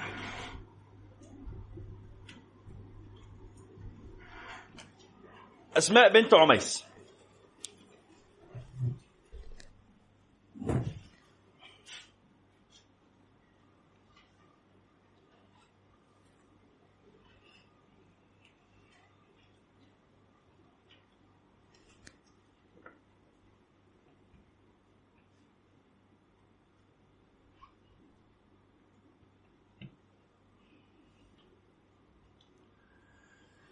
والسيدة أسماء بنت عميس عميس قبل أن تتزوج بالنبي صلى الله عليه وعلى آله وصحبه وسلم كانت قد تزوجت برجل آخر من الصحابة. هو سيدنا جعفر ابن أبي طالب رضي الله تعالى عنه وأرضاه. السيدة أسماء بنت عميس من السابقات بالإسلام من اللي أسلموا بدري قوي في مكة. وكانت متزوجة بسيدنا جعفر. وهاجرت معه إلى الحبشة. عارفين سيدنا جعفر؟ من الصحابة الذين هاجروا إلى الحبشة الهجرة الأولى. فهاجرت معه إلى الحبشة وبقيت معه فترة. ثم عادت معه من الحبشة إلى المدينة لأن الناس اللي هاجروا إلى الحبشة لم يعودوا إلى مكة عادوا بعد هجرة النبي صلى الله عليه وسلم إلى المدينة. فعادت مع زوجها إلى المدينة. ثم استشهد عبد الله استشهد جعفر جعفر ابن عم النبي صلى الله عليه وسلم. جعفر بن أبي طالب أخو علي بن أبي طالب. جعفر ابن أبي طالب أخو علي بن أبي طالب. ابن عم النبي صلى الله عليه وسلم. فترملت ترملت. مات زوجها. فتزوج ولم تكن أنجبت من جعفر. لم تكن أنجبت من جعفر. فتزوجها سيدنا أبو بكر الصديق. هو سيدنا جعفر مات إمتى؟ في غزوة مؤتة غزوة مؤتة سنة 8 هجرية. غزوة مؤتة 8 هجرية. أي 8 فتزو... فمات في طبعا النبي عليه الصلاة والسلام عين القادة في مؤتة كانوا مين؟ جعفر بن أبي طالب قال فإن قتل ف عبد الله بن رواحة فإن قتل ف زيد بن ثابت. فإن قتل فاختاروا لكم قائدا. وقتل الثلاثة فعلا واختار الناس بعد ذلك خالد ابن الوليد. المهم إنه يعني قتل أو استشهد سنة 8 فسيدنا أبو بكر تزوجها في أواخر سنة 8 فحملت بولد. فلما كانت حجة الوداع سنة 9 هجرية النبي صلى الله عليه وسلم خرج إلى الحج وخرج معه سيدنا أبو بكر وخرجت معه السيدة أسماء بنت عميس وكانت حامل. فولد ولد في هذه الرحلة في رحلة الحج. في أواخر الحج. ولد ولد اسمه عبد الله ابن اسمه محمد. محمد ابن أبي بكر. محمد بن أبي بكر من صغار الصحابة. لأنه رآه النبي صلى الله عليه وسلم سنة 9 هجرية والنبي عليه الصلاة والسلام انتقل إلى الرفيق الأعلى سنة 11 هجرية فهو قعد مع النبي عليه الصلاة والسلام سنة وثلاث شهور بس. فيتسمى صحابي. لأنه رأى النبي عاصر النبي بس من صغار الصحابة. ده ما لحقش يروي حاجة عن النبي صح؟ بس إيه حصلت له بركة إنه شالوا النبي صلى الله عليه وسلم. شالوا النبي عليه الصلاة والسلام. ودعا له. ف... فيبقى هو من الصحابة بس من صغار الصحابة. ما تعلمش من النبي ما اخذش العلم عن النبي. أخذ العلم عن الصحابة بس إيه أخذ العلم عن عن كثير من الصحابة. فلذلك أصغر واحد من الصحابة قد يكون يعني إيه في العلم يبقى في منزلة كبار التابعين. يبقى في منزلة كبار التابعين. غالبا وإن كان في طبعا بعض كبار التابعين أعلى من كثير من صغار الصحابة. الشاهد آه، السيدة أسماء بنت عميس عاشت مع سيدنا أبو بكر. النبي عليه الصلاة والسلام مات سنة 11 هجرية. سيدنا أبو بكر توفي أو آه، انتقل إلى الرفيق الاعلى سنة 13 هجرية. سيدنا أبو بكر مات وهو عنده 63 سنة. وسيدنا النبي مات وهو عنده 63 سنة. وسيدنا عمر مات وهو عنده 63 سنة. وسيدنا علي بن أبي طالب مات وهو عنده 63 سنة.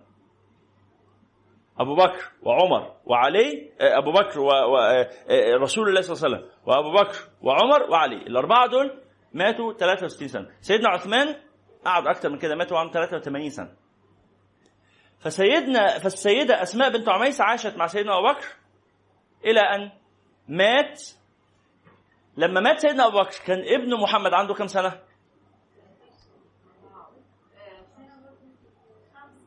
ها؟ كان عنده أربع سنوات. كان عنده أربع سنوات تسعة إلى 11 دي سنة وشهرين. لأن تسعة آخر تسعة. و11 أول 11 ربيع الأول 11 وذو الحجة 9 فهمتوا المعنى؟ فهو في الحقيقة 10 وثلاث شهور من 11 بس. وشهر من من 9 يعني شهر من 9 وسنة 10 كلها وثلاث شهور من 11 يبقى الإجمالي سنة واربع شهور. على سنتين وأربع شهور عاشهم سيدنا أبو بكر يبقى الإجمالي سنة واربع شهور وسنتين وأربع شهور يبقى كام؟ ثلاث سنين وثمان شهور. ثلاث سنين وثمان شهور. ده كان سن محمد بن ابي بكر لما مات أبوه. يبقى إيه؟ لم يرى أباه كثيرا. لم يرى أباه كثيرا. مين بقى اللي رباه؟ الزوج التالي للسيدة أسماء. السيده أسماء تزوجت أول حاجة بسيدنا الزبير وزوجها شهيد. آه لا قلنا آه آه قلنا عبد قلنا جعفر جعفر بن أبي طالب وزوجها شهيد. ثم تزوجت بصديق وهو سيدنا أسماء. ثم تزوجت بشهيد. مين الشهيد بقى اللي تزوجها بعد سيدنا أبو بكر؟ ها خمنوا سيدنا علي بن أبي طالب. فحازت يعني إيه مجامع الخير. حازت مجامع الخير. فمحمد بن ابن أبي بكر الذي رباه هو علي بن أبي طالب لما تزوج بأمه بعد وفاة أبيه. ولم تنجب السيدة أسماء لسيدنا علي احدا. فليس لها من الأبناء إلا محمد بن أبي بكر. صليتوا على رسول الله؟ صلى الله عليه وآله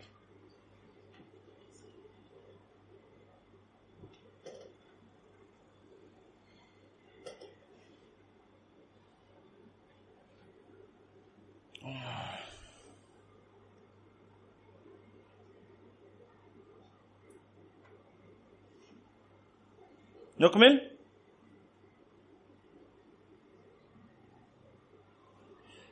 رابع زوجة آه، آه، أنا آسف السيدة أسماء بنت عميس لما تزوجت سيدنا علي أنجبت له ولدين. أنجبت له ولدين أنجبت له عون ويحيى. عون ابن علي بن أبي طالب ويحيى بن علي بن أبي طالب. هنذكرهم لما نوصل لعائلة سيدنا علي بن أبي طالب. إحنا لسه في عائلة سيدنا أبو بكر. رابع زوجة وهي الزوجة الأخيرة من زوجات أبو بكر الصديق هي السيدة حبيبة بنت زيد.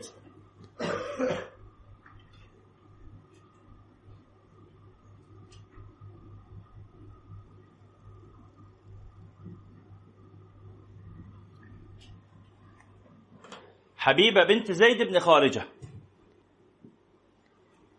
هي آخر زوجات أبي بكر الصديق رضي الله تعالى عنه وأرضاه.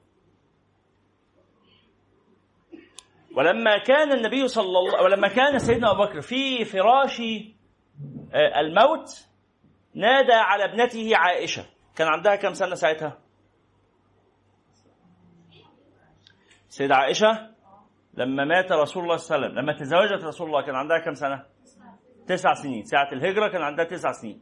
فلما مات عنها رسول الله كان سنها 19 سنة. فلما مات أبوها وهو على فراش الموت كان سنها 21 سنة أواخر ال 21 فنادى عليها وقال آه، لها استوصي بأختيك خيرا.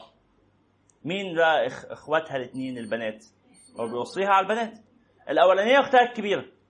شوف بيوصي الصغيرة على الكبير. اشمعنى؟ لأنها أعقل. لأنها أعلم. لأنها أفقه. أم المؤمنين؟ أم المؤمنين؟ فقال لها تاخدي بالك من اخواتك البنات. طب هي ما عندهاش غير اخت واحدة. مين بقى اختها الثانية كانت السيدة حبيبة حامل. وهو كان متوقع إن هي تنجب بنتا. كان متوقع إنها تنجب بنتا. فمات وهي حامل. وبعد وفاته بأربعة أشهر أنجبت بنتا. فعلا فسمتها السيدة عائشة. سمتها بأم كلثوم.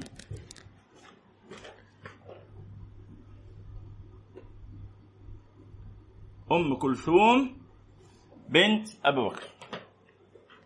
فأصبح إنه كده سيدنا أبو بكر عنده كام ولد وكام بنت؟ عنده ثلاث أولاد عبد الله وعبد الرحمن ومحمد. وعنده كام بنت؟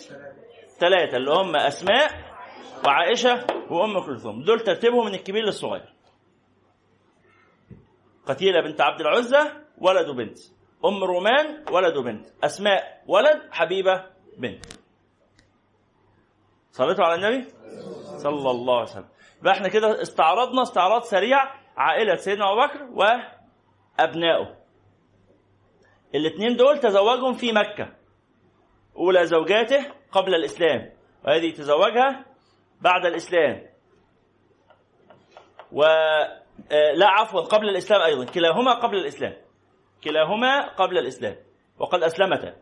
والسيدة أسماء تزوجها سنة آه، ثمانية أواخر ثمانية والسيدة حبيبة بنت زيد تزوجها بعد ذلك يبقى تزوجها بعد وفاة النبي صلى الله عليه وسلم. تزوجها وهو كبير السن. خلاص؟ نمسح؟ في سؤال في هذا؟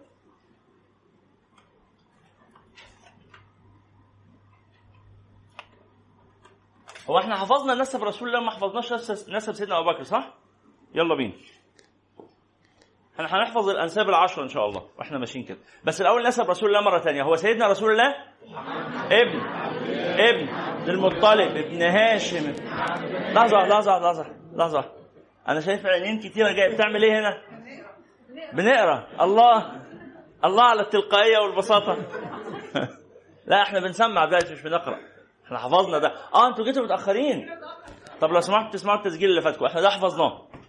طب ما حدش يبص هنا غير اللي جم متأخرين. لو سمحتوا الباقيين بنسمع. يلا هو سيدنا رسول الله محمد بن عبد الله بن عبد المطلب بن هاشم بن عبد مناف بن قصي بن كلاب بن مرة بن كعب بن لؤي بن غالب. وقفنا هنا. طب سيدنا أبو بكر هو عبد الله بن قحافه بن عثمان بن عامر بن عمرو بن كعب بن سعد بن تيم بن مرة بن كعب بن لؤي بن غالب هنحفظها ثنائيات برضه. أبو بكر هو عبد الله بن قحافة كما مره عبد الله بن قحافة كما مره عبد الله بن قحافة. قحافة ابن عثمان بن عامر كما مره عثمان بن عامر. آخر مرة؟ عثمان بن عامر. الأربعة على بعض؟ عبد الله بن قحافة بن عثمان بن عامر. مرة أخيرة؟ عبد الله بن قحافة بن عثمان بن عامر. بدون كتاب؟ عبد الله بن قحافة بن عثمان بن عامر. آخر مرة بدون كتاب؟ عبد الله بن قحافة بن عثمان بن عامر. بن عمرو بن كعب. كمان مرة؟ آخر مرة؟ عبد الله بدون كتاب؟ عبد الله بن قحافة بن عثمان بن عامر بن عمرو بن كعب. كمان مرة؟ عبد الله بن قحافة بن عثمان بن عامر بن عمرو بن كعب. ابن سعد بن تيم كمان مرة. كمان مرة. آخر مرة.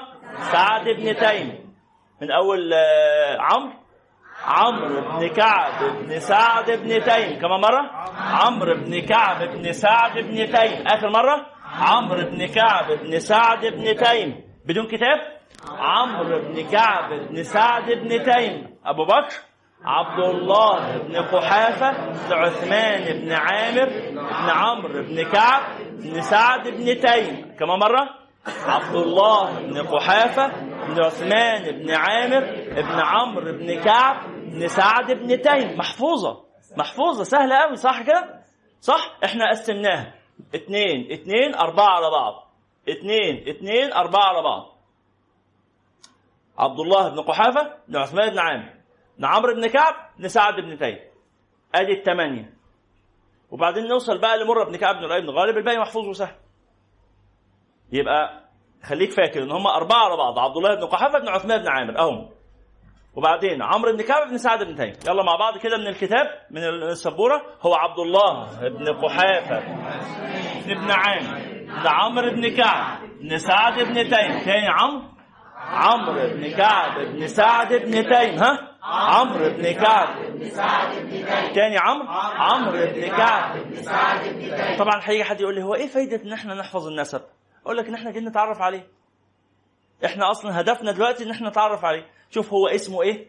بيلتقي نسبه مع النبي فين؟ علاقة القرابة اللي ما بينهم عاملة إزاي؟ أبنائه زوجاته. تعارف. لو واحد قاعد عايش معاك لما بتقول اسمه كتير وتتكلم عنه بتعرف طب هو مش عايش معانا بنعمل إيه؟ بن- بنتعرف عليه نقرا سيرته بنحفظ نسبه وهكذا. مزيد صلة.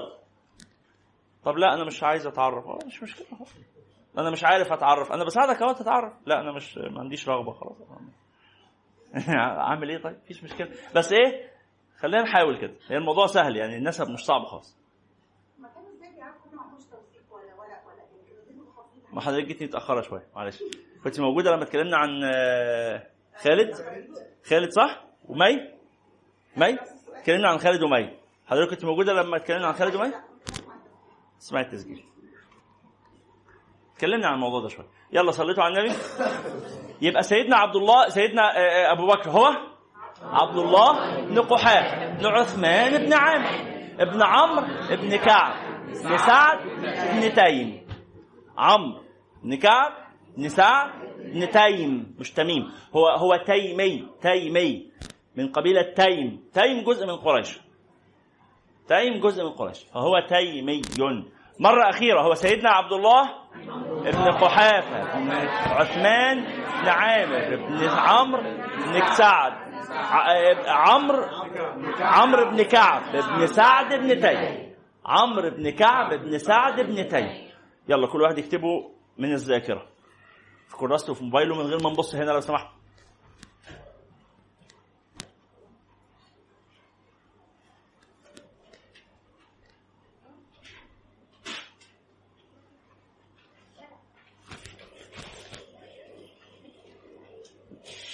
كله يكتب لو سمحتوا كل الحاضرين يكتبوا. مش معاك ورقة وقلم اكتب في موبايلك اكتب في أي حاجة بس اكتب.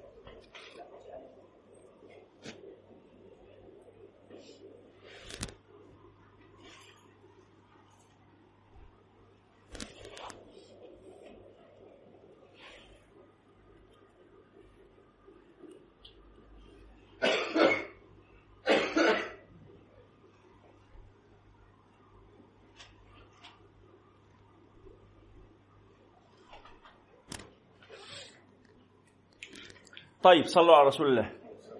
كلنا خلصنا صح؟ مين كتبه من غير غلطات؟ مين كتبه كاملا من غير غلطات؟ أغلب الناس. مين غلط فيه؟ مين كتبه بس بغلطات؟ واحد اثنين ثلاثة مفيش مشكلة خالص. مفيش مشكلة. لو نكرر مع بعض ونردد كذا مرة تلاقيك ما غلطتش فيه. نقوله مرة أخيرة من غير كراسة من غير ورقة ومن غير حاجة خالص هو أبو بكر عبد الله بن قحافة بن عثمان بن عامر بن عمرو بن كعب. بن سعد بن تيم. حصل الالتقاء رحنا بقى عند مرة بن كعب بن لؤي بن غالب. كمان مرة؟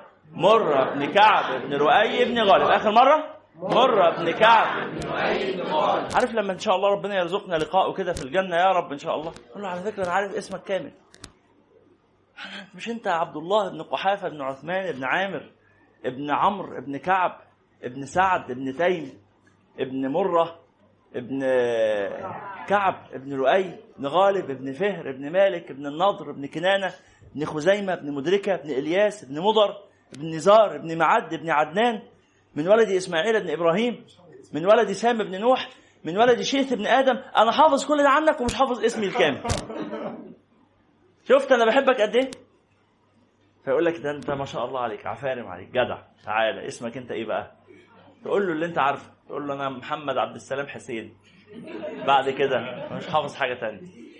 يقول لك يعني أحببتني وتعلقت بي أكثر من معرفتك بقومك ونسبك وعائلتك. تقول له آه لأن أنتم أهلي. أنتم أهلي قبل أهلي. أولئك آبائي فجئني بمثلهم. إذا جمعتنا يا جرير المحافل. أنا بنتسب لهؤلاء.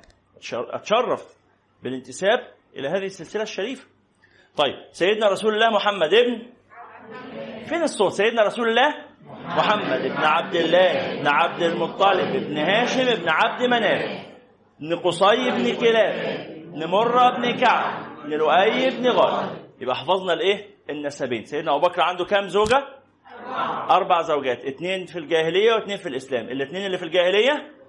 قتيلة بنت عبد العزى قتيلة بنت عبد العزى وأنجبت عبد الله بن أبي بكر وأسماء بنت أبي بكر. بعد كده أم رومان بنت عامر وأنجبت عبد الرحمن بن أبي بكر وعائشة بنت ابي بكر. بعد كده أسماء بنت عميس كانت قد تزوجت قبل أبي بكر به جعفر وبعده تزوجت به علي بن أبي طالب. أنجبت لسيدنا عبد الله أنجبت لسيدنا أبو بكر محمد بن أبو بكر. محمد بن ابي بكر هذا قلنا تربى في بيت سيدنا علي وبالمناسبة هو مدفون في مصر. لأنه ولاه حكم مصر ولاه إمارة مصر وقتل بها ودفن بها رضي الله تعالى عنه وارضاه. سيدنا محمد ابن ابو بكر هذا من أصحاب النبي صلى الله عليه وسلم. تعرفين؟ آه استشهد في مصر. تعرفين قد إيه من الصحابة قتل في مصر؟ أو مات في مصر ودفن في مصر؟ تعددت الروايات ما بين خمسة آلاف إلى سبعة آلاف إلى 12 ألف صحابي في مصر. ولذلك قالوا مصر المحروسة. ليه مصر محروسة؟ محروسة بأولياء الله الصالحين المدفونين فيها. رضي الله عنهم جميعا.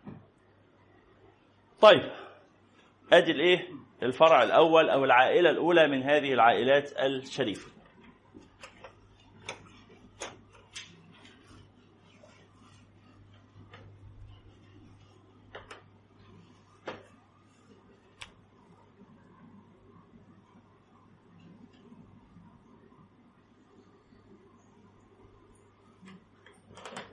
حلو قوي تاني شخص معانا في العشر المبشرين بالجنة هو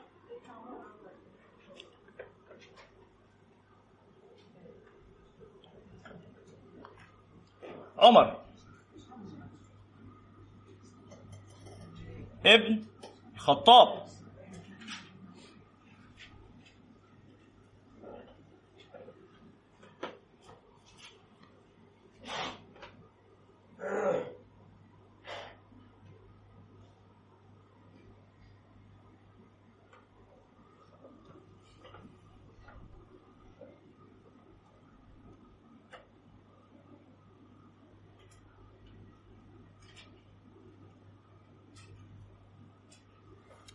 ابن نفيل. ابن عبد العزى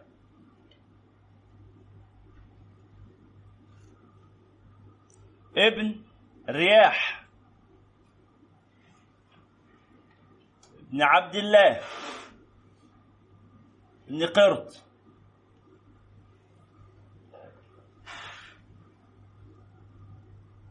بن رزاح.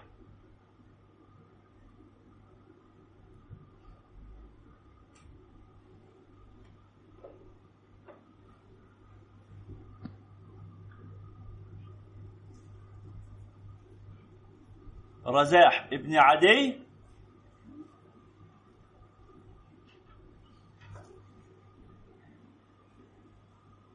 ابن كعب.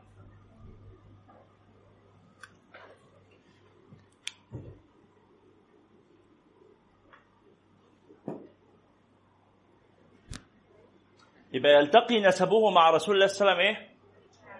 في كعب. وهو عدوي. عدوي يعني من قبيلة عدي. كلمة عدوي سيدة رابعة العدوية.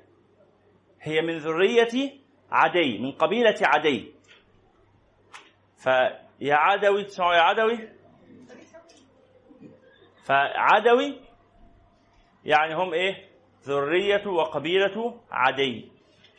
ابن كعب ابن لؤي ابن غالب. يبقى إذا يلتقي نسب سيدنا عمر مع سيدنا رسول الله في في كعب. كعب هو الجد الكام لسيدنا عمر؟ واحد اثنين ثلاثة أربعة خمسة ستة سبعة ثمانية. كعب هو الجد الثامن. طب كعب هو الجد الكام للنبي صلى الله عليه وسلم؟ واحد اثنين ثلاثة أربعة خمسة ستة سبعة. السابع. يعني برضو سيدنا إيه محمد صلى الله عليه وسلم من رتبة أعلى في السند في النسب. من درجة أعلى. فهو إيه؟ في درجة هو في من أبناء عمومته لكنه إيه؟ أعلى منه درجة. فهو سيدنا محمد في درجة الخطاب.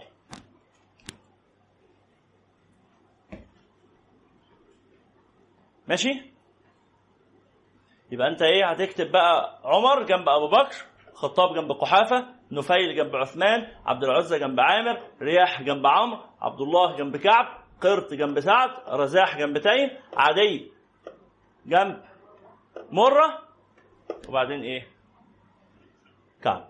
بس سيدنا أبو بكر بيلتقي مع النبي صلى الله عليه وسلم في درجة أقرب. فاهمين المسألة؟ قرابة سيدنا أبو بكر النبي أقرب. سيدنا عمر من قرايب برضه بس من جد أعلى. أعلى بدرجة واحدة.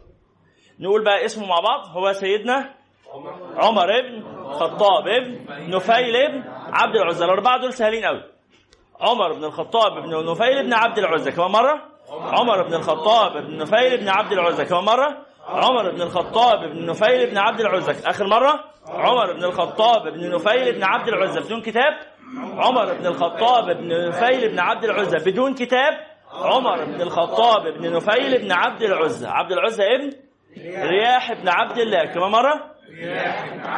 كم مرة؟ آخر مرة؟ بدون كتاب؟ رياح بدون كتاب؟ رياح بن عبد الله الاسم السداسي عمر بن الخطاب بن نفيل بن عبد العزى بن رياح بن عبد الله الناس تقول بصوت أعلى عشان ده اللي يخلينا نحفظ هو سيدنا عمر بن الخطاب بن نفيل بن عبد العزى بن عبد الله بن رياح. ابن رياح بن عبد الله. عفوا. رياح بن عبد الله. كمان مرة؟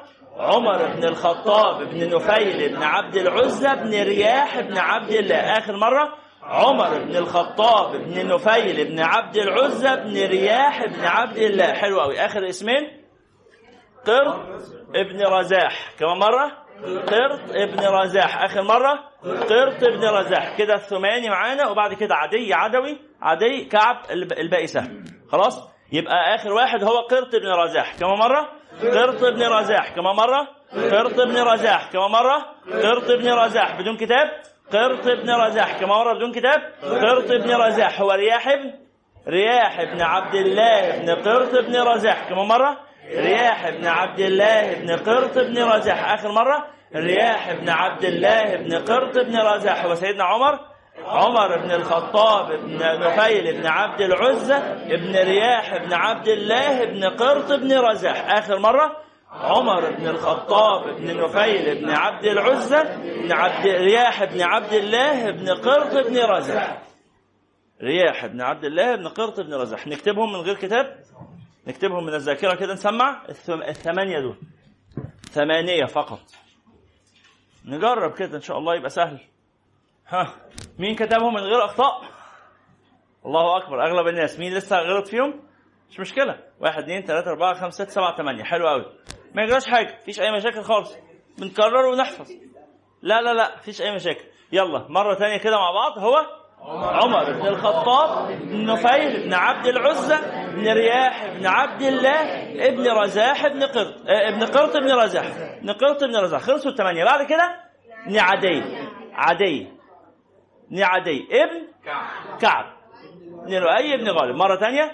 عدي بن كعب. بن لؤي بن غالب. كم مرة؟ عدي بن كعب. بن لؤي بن غالب. آخر مرة؟ عدي يبقى كعب كان عنده ولدين أهو. ولد اسمه مرة ولد اسمه عدي عدي اللي جه منه سيدنا عمر مرة اللي جه منه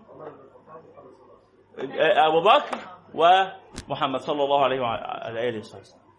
يبقى سيدنا أبو بكر وسيدنا عمر من أبناء مرة ابن كعب. وسيدنا عمر من أبناء عدي ابن كعب. خلاص؟ إحنا هنكمل في نفس السلسلة دي يا جماعة. بنفس الشكل ده هنكمل العشرة. يعني إن شاء الله في آخر محاضرة هتبقى كبيرة. فأنتوا بيضوها أول بأول. يعني إيه؟ اعملها عندك المرة اللي جاية تجيبها في ورقة متبيضه في الآخر أنا هسلمها لكم متصممة كاملة على الكمبيوتر كده بشكل نظيف بس أنا عايزك تبقى كاتبها أنت حتة بحتة. خلاص؟ لكن في دفعات سابقة كنا كتبناها وصممناها ويعني شكلها كويس جدا. هستلمها لك في الآخر. ليه بديها لك في الآخر؟ لأن لو اديها لك في أول محاضرة تقول إيه؟ خلاص ما هي مكتوبة مش مهم اكتبها لا أنا عايزك تكتبها عشان تحفظها عشان تكونها تبقى واضحة في ذهنك العلاقات بينها وبين بعضها عاملة إزاي. صليتوا على النبي؟ صلى الله عليه وعلى آله. سيدنا عمر بن الخطاب تزوج بستة من النساء. تزوج بستة من النساء. وكان عنده ثلاثة أمهات ولد ثلاث جواري. أنجبوا له أولاد. فنستعرض مع بعض زوجاته من الأولى للأخيرة وبعدين أمهات الأولاد. أول واحدة هي السيدة زينب.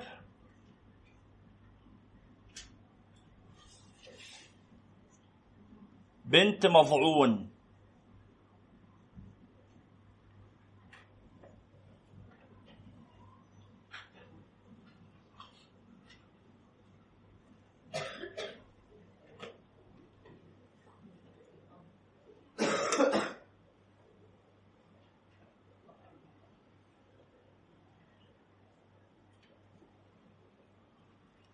صليتوا على النبي؟ صلى الله عليه وعلى والسيدة زينب بنت مضعون أنجبت له ثلاثة من الأبناء.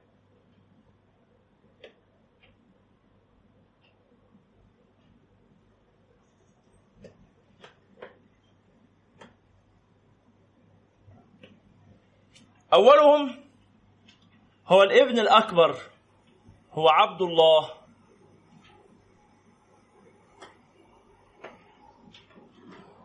وعبد الله بن عمر بن الخطاب واحد من أواسط الصحابة. إحنا قلنا الصحابة فيهم إيه؟ كبار وأواسط وصغار. أواسط الصحابة اللي هم كانوا شبابا. مع النبي صلى الله عليه وسلم يعني من سن 15 سنة إلى سن 40 سنة. من سن 15 سنة عند وفاة النبي صلى الله عليه وسلم لما توفي النبي اللي كان سنهم ما بين 15 إلى يعني ممكن أقل من 40 نقول إلى 30 سنة. اللي كان سنهم من 15 إلى 30 سنة دول هم إيه؟ أواسط الصحابة. اللي أكتر من 30 سنة كبار الصحابة. وكبار الصحابة مش بس مسألة سن.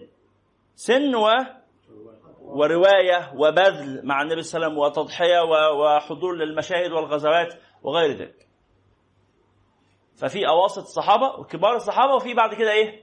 صغار الصحابة. صغار الصحابة اللي هو لما مات الرسول صلى الله عليه وسلم كان سنهم أقل من 15 سنة. أو أقل من 10 سنوات. أو كده.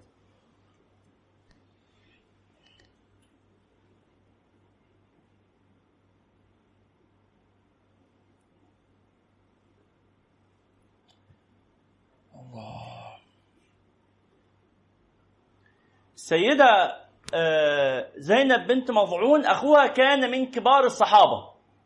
رضي الله تعالى عنه وارضاه. واسمه عثمان بن مضعون. عثمان بن مضعون.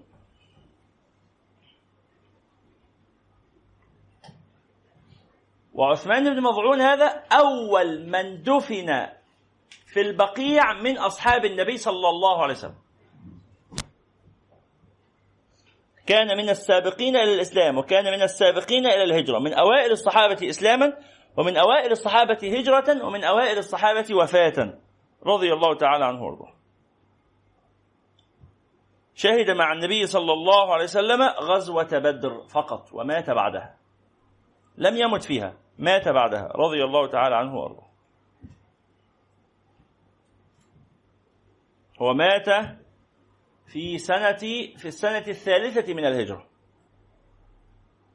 مات في شعبان قبل غزوة أحد في شعبان من من السنة الثالثة من الهجرة. ف ده سيدنا إيه عثمان بن مضعون. أخو السيدة زينب زوجة سيدنا أبو بكر. فالسيدة زينب أنجبت عبد الله بن أبا بكر. عفوا عبد الله بن عمر. عبد الله بن عمر واحد من العبادلة الأربعة رواة العلم عن رسول الله صلى الله عليه وسلم. العبادلة الأربعة هم عبد الله بن عمر وعبد الله بن عمرو بن العاص وعبد الله بن عباس وعبد الله بن مسعود. هم دول العبادلة الأربعة. ولو هنقول الخمسة يبقى هنضيف عليهم عبد الله بن الزبير. بس إيه؟ المشهور العبادلة اللي هم العبادلة الأربعة الذين رووا العلم عن رسول الله. سيدنا عبد الله بن الزبير كان من صغار الصحابة. لما النبي عليه الصلاة والسلام مات كان سنه سبع سنوات. فهو من صغار الصحابة. فما لحقش يروي العلم عن رسول الله صلى الله عليه وسلم. روى العلم عن غيره. بالمناسبة سيدنا الحسن والحسين دول من إيه؟ كبار الصحابة ولا صغار الصحابة ولا أواسط الصحابة؟ أيوة من عارف. ماشي بس هم من أهل بيتهم من الصحابة برضه. فهم في درجة الصحابة. من إيه؟ في أنهي رتبة؟ النبي عليه الصلاة والسلام مات وسيدنا الحسين سيدنا الحسن عنده ست سنوات سيدنا الحسن سنه خمس سنوات. يبقى كان إيه؟ صغار الصحابة. الحسن سيدنا الحسن أكبر فرق سنة.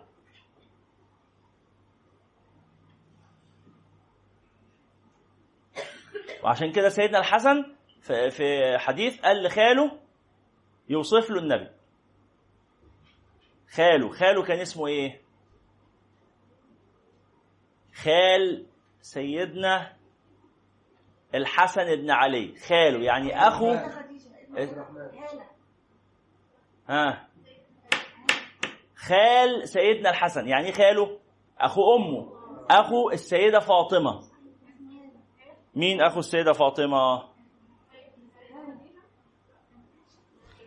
كان عنده اثنين إخوال. كان عنده. طبعا هو عنده أخوال من أبناء النبي صلى الله عليه وسلم بس دول ماتوا صغيرين. كان عنده القاسم وعبد الله وابراهيم ثلاثة ثلاثة والثلاثة ماتوا صغيرين. لكن ماتوا كلهم في حياة النبي صلى الله عليه وسلم. لكن مين بقى اللي عاش بعد النبي عليه الصلاة والسلام من إخوات السيدة فاطمة؟ إخواتها من أمها مش من أبوها. إخواتها من أمها من السيدة خديجة اللي هو سيدنا هند وسيدنا هالة. هند وهالة. هند وهالة من الأسماء اللي كانت مستعملة عند العرب للرجال والنساء. كانت اسم مشترك. زي في زماننا ده اسم إيمان أو اسم إنا... اسمه إسلام أو اسم جهاد أو اسم نور أو اسم رضا أو اسم عصمت. كل دي أسماء تنفع في, في مجتمعنا يسمى بها الذكور ويسمى بها الإناث. وإن كان بعضها أكثر في الإناث وبعضها أكثر في الذكور وبعضها لا فرق. يعني اسم جهاد مثلا. من ده على ده؟ مش اسم عصمت. هو مشترك في الاثنين. لا ده ولا ده؟ لا لا مشترك في الاثنين. مشترك في الاثنين. إيه؟ لا في طبعا. في في في أستاذ ليا اسمه عصمت وفي واحدة قريبتنا اسمها عصمت في كذا عصمت نعرف؟ كبار كبار. مش هيبقوا حد صغيرين. حد فيكم يسمي عصمت يسمي إيه؟ يسمي أحمد عصمت حتى يسمي يسمي عين شمس. في إيه؟ عصمت عبد المجيد وأمين جامعة الدول العربية. أمين جامعة الدول العربية الحالي؟ السابق آه. أيوه اسم عصمت مستخدم. يعني أنا أعرف كذا حد اسمه عصمت رج- رجالا ونساء. فالشاهد إن إيه؟ من الأسماء اللي كانت عندهم آه مستعملة للرجال والنساء كان اسم هند واسم هالة. فسيدنا الحسن بيقول سألت خالي هند بن أبي هالة أن يصف لي شيئا من حلية رسول الله صلى الله عليه وسلم أتعلق به. قال لي أنا النبي مات وأنا صغير فمش فاكره قوي مش فاكر شكله فوصفه لي كان شكله إيه؟ وكان وصافا.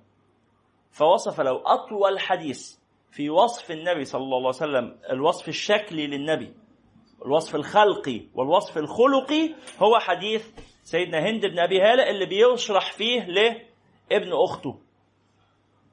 ابن السيدة فاطمة اللي هو سيدنا الحسن ابن فاطمة وابن علي رضي الله عنهم جميعا. إن في الجنات نهرا من لبن لعلي وحسين وحسن. إن في الجنات نهرا من لبن. لعلي وحسين وحسن. كل من كان محبا لهم يدخل الجنة من غير حزن.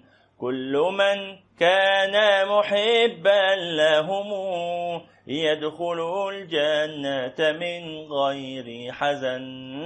إن في الجنة نهرا لبن لعلي وحسين وحسن.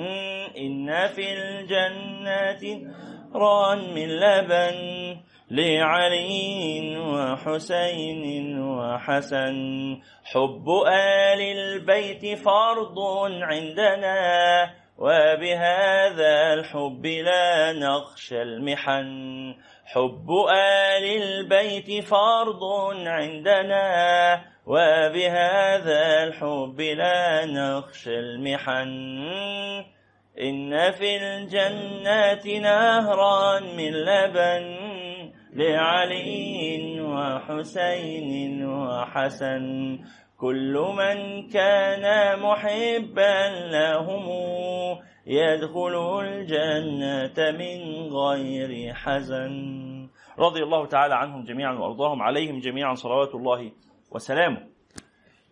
فمرة ثانية السيدة آه، زينب بنت مضعون أنجبت سيدنا عبد الله ابن عمر. عبد الله بن عمر كان من أكثر الناس تشبها بالنبي صلى الله عليه وسلم. حتى إنه كان آه، يسير مثلا آه، مرة في طرقات المدينة وهو ماشي كده في الطريق قام وطى دماغه وسار خطوتين ثم رفع رأسه وأكمل السير. فقيل له لما تفعل هذا؟ قال مر رسول الله صلى الله عليه وسلم من هنا. وكانت هنا شجرة لها غصن. فحنى رأسه ومر من تحت غصنها. فأفعل مثل فعله. صلى الله عليه وسلم. طب الشجرة اتشالت ما بقاش في غصن. تعمل كده. قال لي شفت النبي في الحتة دي وطى يبقى هوطي في الحتة دي. مش النبي وطى هنا؟ آه يبقى أنا هوطي هنا. كان شديد التشبه. طبعا ده مش فرض شرعي. هو ما قالش للناس اعملوا كده. كان ماشي معاه واحد سابه يمشي راسه مرفوع عادي. بس هو إيه؟ من باب المحبة. أنا بحب النبي أنا هعمل زيه. وكان صلى الله وكان رضي الله تعالى عنه وأرضاه يدخل المسجد النبوي فيمسح يده برمانة منبر النبي صلى الله عليه وسلم. يعني إيه؟ مش النبي حط إيده هنا؟ أنا يمسح إيدي في الحتة اللي حط فيه النبي صلى الله عليه وسلم إيده فيها. فكان رضي الله عنه شديد الإيه؟ التشبه برسول الله صلى الله عليه وسلم. وكان شديد العبادة. كان مجتهدا في العبادة. وكان يصوم آه، طوال العام. طوال العام كل يوم صايم. ويقوم الليل كله. يفضل يصلي من بعد العشاء إلى الفجر يوميا. ولما تزوج أم آه، بعد ثلاثة أيام من زواجه أبوه سيدنا عمر بن الخطاب سأل زوجته كيف هو عبد الله؟ أخبره إيه يعني معاكي وقالت عبد الله رجل صالح. صوام النهار قوام الليل. هي إيه؟ بتعمل إيه دلوقتي؟ بتثني ولا بتشتكي؟ بس قالتها بأسلوب مهذب. مش قالت بقى ده وأنا شايفاه ولا عارفاه ولا سائل فيا ولا ده سايبني مرمي ما, ما عملتش الكلام ده كله ولكن اشتكت بأسلوب إيه؟ لطيف. قالت عبد الله ده راجل محترم جدا ده ما فيش بعد كده احترام. ده ده ما شافش وشي حتى ده ما يعرفش أنا ده ده محترم احترام غير عادي. ما شافش أنا بعمل إيه في البيت. خدش باله إن في واحدة جت حضرت معاه في البيت هنا. طول النهار صايم وطول الليل قائم. فقام سيدنا عمر راح اشتكى للنبي صلى الله عليه وسلم. قال له يعني إيه؟ كلمتين مع الولد يرتبوا له دماغه شوية. فالنبي صلى الله عليه وسلم استدعاه. أرسل في طلبه. فجه سيدنا عبد الله. فالنبي عليه الصلاة والسلام قال إيه؟ بلغني أنك تقوم الليل كله. قال نعم يا رسول الله. قال لا تفعل. ما تعملش كده. ولكن قم ثلث الليل. ثلث ولكن نم ثم قم ثم نم. نم ثلث الليل ثم قم ثلث الليل ثم نم ثلث الليل. ولذلك أفضل قيام الليل هو الثلث الإيه؟ الأوسط مش الأخير الأوسط. لأنه يسبق بنوم ويلحق بنوم. تنام ثلث الليل تصحى تصلي تنام ثلث الليل. ده أفضل حاجة. طب الثلث الأخير جاء فيه فضل. آه هو فا- فاضل بس بعد الثلث الأوسط. إنك تنام التلتين على بعض وبعد كده تقوم تصلي الثلث الأخير والفجر. وبعد كده الثلث الأول إنك قبل ما تنام تصلي وبعد كده تنام النوم على بعض وما تصحاش غير على الفجر. ما تصحاش غير على الفجر. اهي كلمة ما تصحاش غير على الفجر دي ذكرتني بايه بأحد السلف باع جارية له. فلما ذهبت عند المشتري الجديد أو عند المالك الجديد لها عند سيدها الجديد آه، لما مر ثلث الليل ذهبت توقظهم لقيام الليل. الثلث الأوسط جه عدى الثلث يلا قوموا صلوا فقالوا أذن الفجر؟ قالت لا فناموا. فلما مر الثلث الثاني ذهبت توقظهم. يا جماعة مش فاضل غير ثلث الليل بس فلو هتصلوا قيام. فقالوا أذن الفجر؟ قالت لا فناموا. ثم لما أذن الفجر ذهبت توقظهم. فقالوا أذن الفجر؟ قالت نعم فقاموا. فقالت ألا تقومون من نومكم إلا عند الفجر؟ ردوني إلى من كنت عندهم فإنكم قوم سوء. أنا ما اقعدش في بيت ما بيصحاش غير الفجر. يا ستي الله يكرمك ويصلح حالك. يا ريت بيوتنا تصحى الفجر. يا ريت ربنا يرزقنا ببيوت السوق دي اللي بتصحى على الفجر دي. أنتوا ما بتصحوش غير الفجر. ياه أنتوا وحشين قوي الناس الصالحين يصحوا في الثلث الأول والمتوسطين يصحوا في الثلث الأخير. لكن لا صحيت في الثلث الوسط ولا صحيت في الثلث الأخير. تصحى على الفجر. الحمد لله. صليتوا على النبي. طيب نرجع تاني. إحنا إحنا فين؟ سيدنا عبد الله. فسيدنا عبد الله كان من المجتهدين من الصحابة رضي الله تعالى عنهم وارضاهم وعاش في المدينة إلى أن مات. حياته كلها في المدينة. ما كانش يقدر يغادر مدينة النبي صلى الله عليه وسلم لشدة تعلقه بالنبي صلى الله عليه وسلم فمات في المدينة رضي الله عنه. هو من أشبه الناس برسول الله صلى الله عليه وسلم. ال- الثاني من أبناء السيدة زينب بنت مضعون هي السيد هو سيدنا عبد الرحمن الأكبر. لأن سيدنا عمر عنده ولدين اسمهم عبد الرحمن. عبد الرحمن الأكبر وعبد الرحمن الأصغر. عبد الرحمن الأكبر هو إيه؟ أكبر أبنائه بعد عبد الله. كان مسمي اتنين عبد الرحمن آه. والعادة دي كانت موجودة عند العرب إن هم يسموا أكثر من أخ بنفس الاسم. وحتى موجودة إلى زماننا هذا. ما ما ماتش ولا حاجة. آه الاثنين عايشين بس الاسم ده بيحبه اسم عزيز عليه. وأنا عمي مسمي اتنين من بناته بنفس الاسم الكبيرة والصغيرة. فده موجود في بعض ال- العائلات يعني. لكنه طبعا نادر. القانون بقى بيمنع القانون في الفترة الأخيرة بقى بيمنع بس قبل كده ما كانش بيمنع. أصل عادي في حاجة اسمها تشابه أسماء يعني ما عادي ما أنا اسمي الثلاثي في واحد ممكن يطلع اسمه ثلاثي زيي بالظبط ورباعي بس كانوا بيفرقوا باسم الأم. فالمشكلة بقى في إن الر- الراجل يسمي أكتر من ابن إن هي نفس الأم. لكن لو من ام مختلفة بالقانون أظن القانون بيسمح. آه مركب. مثلا فاطمة بس أو فاطمة الزهراء. أنتوا عارفين مثلا إنه في في بعض ال...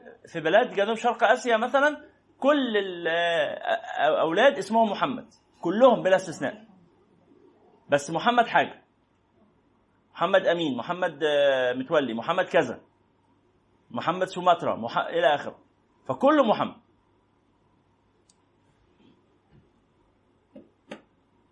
إن شانئك هو الأبتر. اللي بيكره النبي ما يت... اسمه مداري والرسول صلى الله عليه وسلم بقي اسمه. لأن الراجل قال له إيه؟ قال له ان قال إن محمدا ما خلف إلا البنات. وطبعا إيه؟ البنت ما بتخليش اسمك باقي. صح ولا إيه؟ لسه سائل من شوية. الأستاذ كان اسمه إيه؟ الأستاذ. جدك. أستاذ عبد الحميد. مراته؟ تعرفش اسمها طب أبوها؟ أكيد ما تعرفش اسمه برضه. أكيد ما تعرفش اسمه. ف... فاسم أبوها لو ما كانش عنده ولاد يبقى ما فيش حد في الدنيا بيقول اسم أبوها ده خالص. لكن الأستاذ عبد الحميد رغم إنك ما تعرفوش بس على الأقل بتقول اسمه. وادينا هو دلوقتي جبت سيرته. ف... فقالوا إيه محمد ليس عنده إلا البنات فيب... فلن يبقى له ذكر. سيبوه لما يموت وإيه كده كده سيرته هتروح. لكن أنا عندي 11 ابن ده أنا هيفضلوا الناس يتكلموا عني ده أنا عندي قبيلة ضخمة 11 ولد. حد فيكم عارف اسمه؟ راح اسمه. فربنا قال إن شانئك يعني كارهك هو الأبتر. الأبتر يعني مقطوع الأثر. اسمه هيختفي وأنت اسمك هيفضل موجود ويفضل الناس يتكلموا عن اسمك. صلى الله عليه وعلى آله وصحبه المهم فعبد الرحمن الأكبر وال... والإيه؟ وبعد كده السيدة حفصة. حفصة بنت عمر بن الخطاب رضي الله تعالى عنها وعن أبيها. والسيده حفصة أم المؤمنين زوجة النبي صلى الله عليه وعلى آله وصحبه وسلم. سيدة حفصة كان لها مع رسول الله صلى الله عليه وسلم شأن عظيم.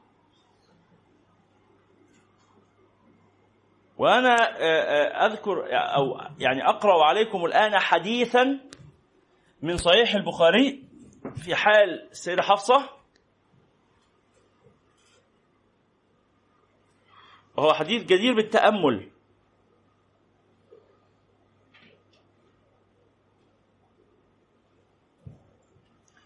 روى الإمام البخاري وأرجو تركزوا قوي في الحديث ده. روى الإمامي روى الإمام البخاري في صحيحه. باب موعظة الرجل ابنته لحال زوجها. عنوان الباب جميل أصلا. باب موعظة الرجل ابنته. يعني الراجل لما ياخد باله كده من بنته لو مغضبة جوزها ولا مزعلة جوزها ولا حاجة يروح ينصحها. مش يروح يقول لها هكسر لك دماغه. لا ينصحها يقول لها استقيمي وخدي بالك من جوزك وكده يعني.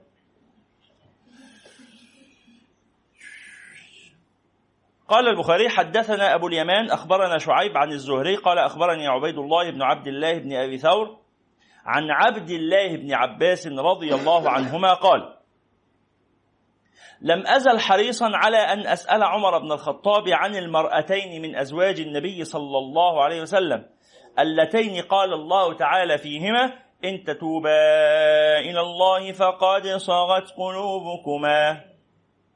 الآية المشهورة في سورة التحريم. يقول سيدنا عبد الله بن عباس حتى حج. اللي هو سيدنا عمر. وحججت معه. وعدل. انحرف في الطريق. وعدلت معه. فقضى حاجته. ثم جاء. فسكبت على يديه منها. فتوضأ. فقلت له يا أمير المؤمنين من المرأتان من أزواج النبي صلى الله عليه وسلم اللتان قال الله تعالى فيهما إن تتوبا إلى الله فقد صغت قلوبكما. قال وعجبا لك يا ابن عباس؟ هما عائشة وحفصة. ثم استقبل عمر الحديث يسوقه قال كنت أنا وجار لي من الانصار في بني اميه بن زيد وهم من عوالي المدينة وكنا نتناوب النزول على النبي صلى الله عليه وسلم فينزل يوما وانزل يوما. فإذا نزلت حدثته بما حدث من خبر ذلك اليوم من الوحي وغيره. وإذا نزل فعل مثل ذلك. بيبدلوا حد في مرة يروح يحضر والتاني يشتغل. عشان ما حدش يفوته حاجة من العلم يعني. شوف التعاون على البر. الحديث كل حتة فيه عايزة شرح وتوضيح. ويعني إيه؟ وأخذ للدروس. مليان عبر الحديث. من أول حرص سيدنا عبد الله بن عباس على العلم واختياره للوقت المناسب. المهم قال وكنا ده سيدنا عمر اللي بيحكي. قال وكنا معشر قريش نغلب النساء. كانت شخصيتنا إيه؟ قوية ونكلم الست ما هتردش علينا. كلامنا يمشي. فلما قدمنا قدمنا على الأنصار إذا قوم تغلبهم نساؤهم. النساء الأنصاريات شخصيتهم قويه إحنا هنا عندنا مشكلة هتحصل صدام اجتماعي. هيحصل إن في ناس المهاجرين دول ليهم طبيعة والأنصار ليهم طبيعة. طبيعة المهاجرين إيه؟ شدة على النساء. طبيعة الأنصار لا ده النساء هم اللي شداد. طبيعة المجتمع ال- ال- ال- ال- ال- اللي فيه سهول وزراعة المجتمع الزراعي كله يحصل فيه المعنى ده. مجتمع المدينة مجتمع زراعي. عارف المقارنة بين الصعيد والدلتا؟ نفس الوضع كده. فال- فالراجل في الصعيد خشن. الراجل بتاع الدلتا في شيء من الايه؟ اللطف والطيبة بسبب يعني تعامله مع الأرض والزراعة كده يعني.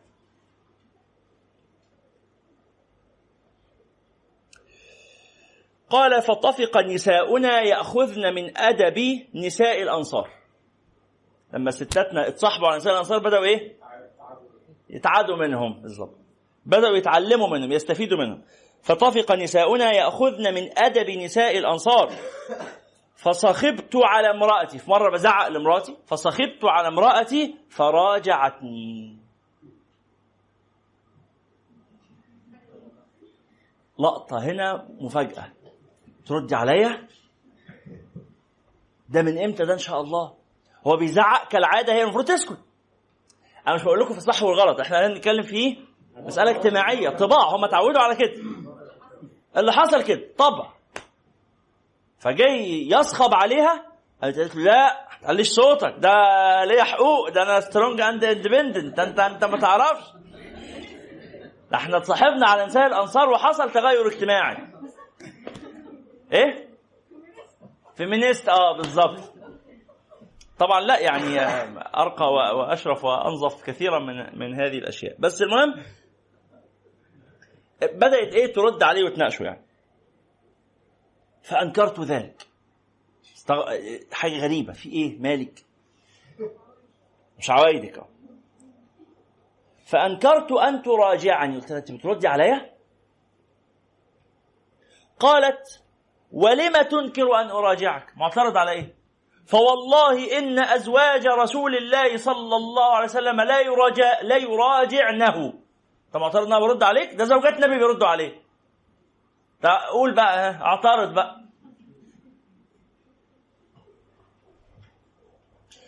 شوف الكلمة اللي جاية دي خطيرة أوي. وإن إحداهن لتهجره اليوم حتى الليل. خصمه تبقى متضايقة فتهجره. النبي صلى الله عليه وسلم يهجر. ده ينفع ده يصح ده. بس هم النساء. نساء. نساء. رضي الله عن أمهات المؤمنين. أمهاتنا ما نقولش حاجة. أمهاتنا. طبعا سيدنا عمر سمع الكلمة دي فزع. نسى بقى خالص مشكلته مع مراته وخد باله من الكلمة. إيه؟ زوجات النبي يراجعنه ويهجرنه إحداهن تهجره اليوم حتى الليل. ده من ضمن النساء النبي مين؟ بنته حفصة. حفصة بتعمل كده؟ آه قال فأفزعني ذلك وقلت لها قد خاب من فعل ذلك منهن. ثم جمعت علي ثيابي لبست هدومي بسرعة وخرجت. فنزلت فدخلت على حفصة فقلت لها أي حفصة؟ يا حفصة أي حفصة؟ نداء. أتغاضب إحداكن النبي صلى الله عليه وسلم اليوم حتى الليل؟ طول النهار لغاية بالليل يعني؟ قالت نعم. آه إيه؟ عادي. فيها إيه؟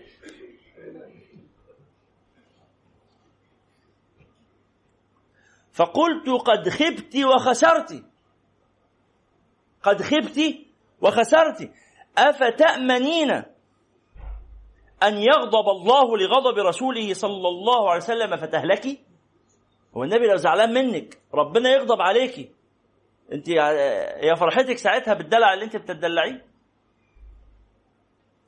في أحد روايات الحديث قالت له أتدخل في شأن رسول الله مع نسائه؟ فايه فخرج. أقول يا ما. في الآخر صح هي بتتكلم بس هو أبوها أنت فاهمين الحالة؟ هي قالت له تتدخل في حياة النبي الشخصية؟ سبحان الله. شوف المرأة الصالحة لما تبقى إيه؟ مؤدبة مع أبوها بس في نفس الوقت إيه؟ ما ما تسيبش بيتها يبوظ. لا بمنتهى الأدب وقفته. قالت له معلش هنا حدود مش مسموح تجاوزها مع احترامي وحبي وتقديري وأنت عمر بن الخطاب وكل حاجة بس ده بيتي وده جوزي. فما ما- ما تتدخلش بيني وبين جوزي. سبحان الله. المهم في رواية البخاري ف آه، آه، قال فلا فلا تستكثري النبي صلى الله عليه وسلم. ما تطلبيش منه فلوس زيادة يعني نفقة. ولا تراجعيه في شيء ولا تهجريه. انت عايزة فلوس والمخاصمه دي عشان الفلوس والكلام ده؟ اوعي تعملي كده. وسليني ما بدا لك. اللي انت عايزاه يا بنتي أنا هقضيهولك بس إيه؟ خفي عن النبي صلى الله عليه وسلم في الطلبات بتاعتكم دي. وبعدين قال لها كلمة خطيرة قوي. قال ولا يغرنك أن كانت جارتك اوضا منك وأحب إلى النبي صلى الله عليه وسلم. يريد عائشة. اوعي تتغري إن هو بيحب عائشة أكتر منك فهي بتدلع فيقبل منها ده الكلام ده يتقبل من عائشة ما يتقبلش منك. هو أنا قلت لكم من شوية إن كان في حزبين حزب السيدة عائشة ومعاها مجموعة وحزب السيدة حفصة ومعاها مجموعة. وكان من من مجموعة السيدة حفصة كانت السيدة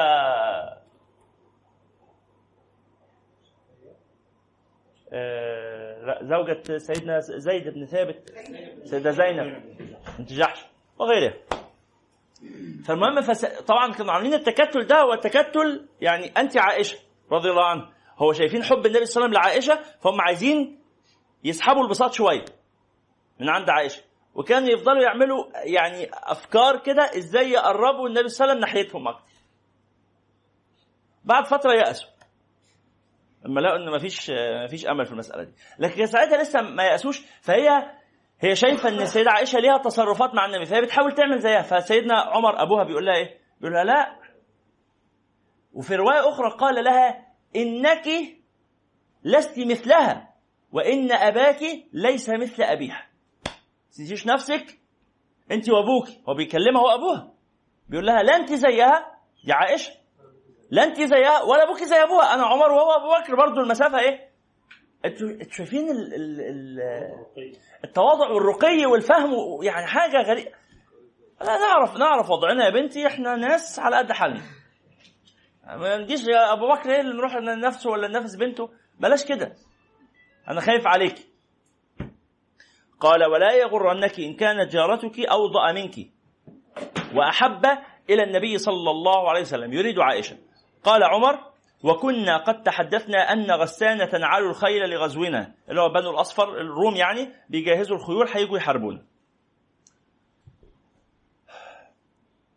ف آه، فنزل صاحبي الأنصاري يوم نوبته فرجع إلينا عشاء فضرب بابي ضربا شديدا.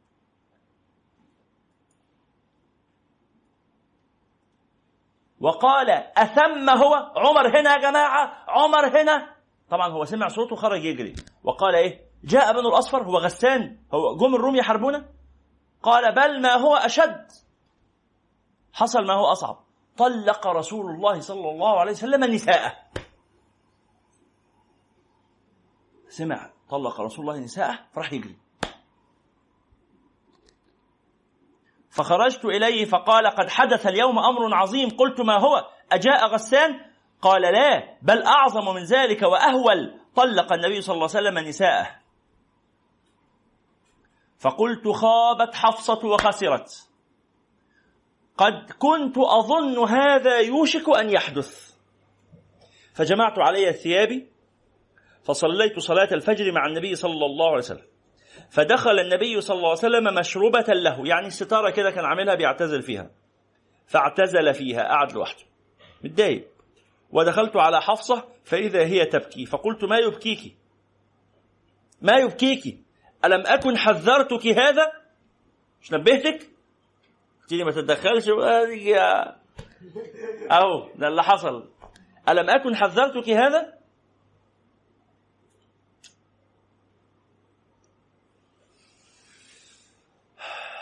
أطلقكن النبي صلى الله عليه وسلم؟ قالت لا أدري. ها هو ذا معتزل في المشروبة في الخيمة اللي هناك دي أو الستارة. فخرجت فجئت إلى المنبر فإذا حوله رهط يبكي بعضهم. قاعدين بيعيطوا. فجلست. جلست معهم. قاعدين بيعيطوا ليه؟ زعلانين على النبي عليه الصلاة والسلام. إنه في خصومة مع نسائه لدرجة إنه يطلقهم. زعلانين عليه. شوف المحبة. اللي بيعضوا مش مش مش قرايب الستات اللي اتطلقوا زعلانين على على زعل النبي صلى الله عليه وسلم. فجلست معهم قليلا ثم غلبني ما أجد. أنا متوتر متضايق. فجئت المشروبة التي فيها النبي صلى الله عليه وسلم فقلت لغلام له أسود خادم واقف على الباب استأذن لعمر. ادخل قول له إيه؟ عمر عايز يدخل بيستأذن. فدخل الغلام فكلم النبي صلى الله عليه وسلم ثم رجع فقال كلمت النبي صلى الله عليه وسلم وذكرتك له فصمت. ما لم يأذن لك سكت. وإذا قيل لكم ارجعوا فارجعوا هو أزكى لكم. مش أنت دلوقتي لو اتصلت بواحد صاحبك ما ردش تزعل. ما ردش عليا ليه؟ يمكن عامل تليفون صامت يمكن أي حاجة. اتكلمنا المره اللي فاتت عن الأعذار. سورة يوسف. سورة يوسف تفسير يوسف. تحاول تلاقي الأعذار للناس. افترض. طب واحد بيقول لا يا شيخ ده أنا كنت شفته قدامي هناك. رنيت عليه طلع التليفون من جيبه وداس على الزرار وحطه في جيبه تاني. يبقى مش صامت ولا حاجة. ده متعمد ما يردش عليا. ما هو انت بسلوكك ده تستاهل ما يردش عليك أصلا. ما هو انت بالغلاسة اللي انت بتغلسها دي. يعني هو ما يصحش يرد عليك. ما افرض عنده ظروف يا أخي ما افرض متضايق نفسيا مش عايز يتكلم مع حد. لا يا شيخ أنا شفته بعدها جاله تليفون تاني ورد عليه. اتصلت بيه بعدها كان ويتنج كان كان معاه مكالمة. مكالمة مهمة. مش فاضيلك. مش ينفع يعني. طب ماشي. أنا كمان مش فاضيله بقى. أها. بطل تناح بلاش السلوك ده. المهم قال إيه؟ قال فكلمته فكلم النبي صلى الله عليه وسلم. ثم رجع فقال كلمت النبي صلى الله عليه وسلم وذكرتك له فصمت فانصرفت حتى جلست مع الرهط الذين عند المنبر. ثم غلبني ما أجد. فجئت فقلت للغلام استأذن لعمر. فدخل ثم رجع فقال قد ذكرتك له فصمت. فرجعت فجلست مع الرهط الذين عند المنبر. ثم غلبني ما أجد. أنا متضايق متوتر خايف غضبان زعلان عايز أطمن. فجئت الغلام فقلت استأذن لعمر فدخل ثم رجع إلي فقال قد ذكرتك له فصمت. فلما وليت منصرفا قال إذا الغلام يدعوني فقال قد أذن لك النبي صلى الله عليه وسلم. فدخلت على رسول الله صلى الله عليه وسلم فإذا هو مضطجع على رمال حصير. ليس بينه وبينه فراش. قد أثر الرمال بجنبه متكئا على وسادة من أدم حشوها ليف. حاجة يعني إيه أثاث بسيط جدا جدا جدا. نايم على الأرض على الرمل وبتاع.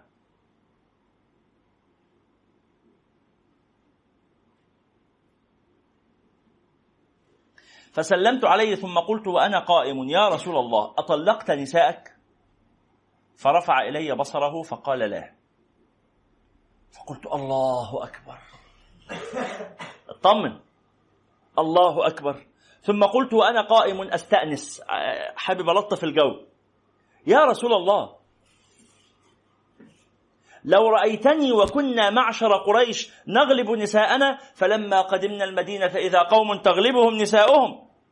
تخيل لو تشوفني لو تشوف حصل معايا إيه؟ مراتي بقت ترد عليا فتبسم النبي صلى الله عليه وسلم. وهو عارف شخصية عمر. هو سيدنا عمر بيحاول إيه؟ يلطف الجو مع النبي يضحك النبي صلى الله عليه وسلم. فتبسم النبي صلى الله عليه وسلم. ثم قلت يا رسول الله لو رأيتني ودخلت على حفصة فقلت لها لا يغرنك أن كانت جارتك أوضع منك وأحب إلى النبي صلى الله عليه وسلم. أنا رحت قلت لها ما يغركيش النبي بيحب ضرتك أكتر منك. طبعا دي كلمة إن أب يقولها دي كلمة شديدة. أه؟ فالنبي صلى الله عليه وسلم سمع هذا فابتسم. صلى الله عليه وسلم. فتبسم الرسول الله صلى الله عليه وسلم تبس تبسمة أخرى. فجلست حين رأيته تبسم. يعني ال- الأجواء بدأت إيه؟ تفك شوية. فجلست.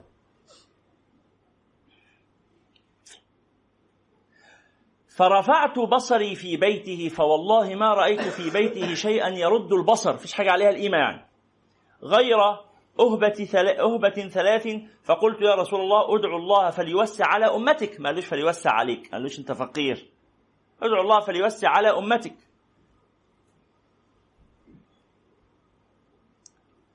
فإن فارس والروم قد وسع عليهم وأعطوا الدنيا وهم لا يعبدون الله. فجلس النبي صلى الله عليه وسلم وكان متكئا. كل ده النبي كان مريح شوية على جنب. لما سيدنا عمر قال الكلام ده قامت قعد اتجلس كده.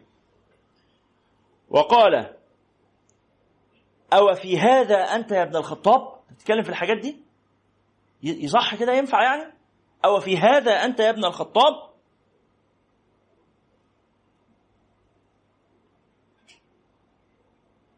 إن أولئك قوم عجلوا طيباتهم في الحياة الدنيا. فقلت يا رسول الله استغفر لي. يعني معلش أنا إيه تجاوزت في الكلام ما, ما, خدش بالي. صح معاك حق. صلى الله على سيدنا محمد صلى الله عليه وسلم. فقلت يا رسول الله استغفر لي. سيدنا عمر بيحكي بقية القصة بيقول فاعتزل النبي صلى الله عليه وسلم نساءه من أجل ذلك الحديث حين أفشته حفصة إلى عائشة تسعا وعشرين ليلة وكان قال ما أنا بداخل عليهن شهرا من شدة موجدته من شدة حزنه لأنه كان عامل حاجة ضايقته قوي. فقال والله ما قرب منهم تاني. شهر كامل مش هدخل عليه عملوا إيه؟ عملوا حاجة عجيبة. عملوا حاجتين أعجب من بعض. سيدة حفصة بالذات.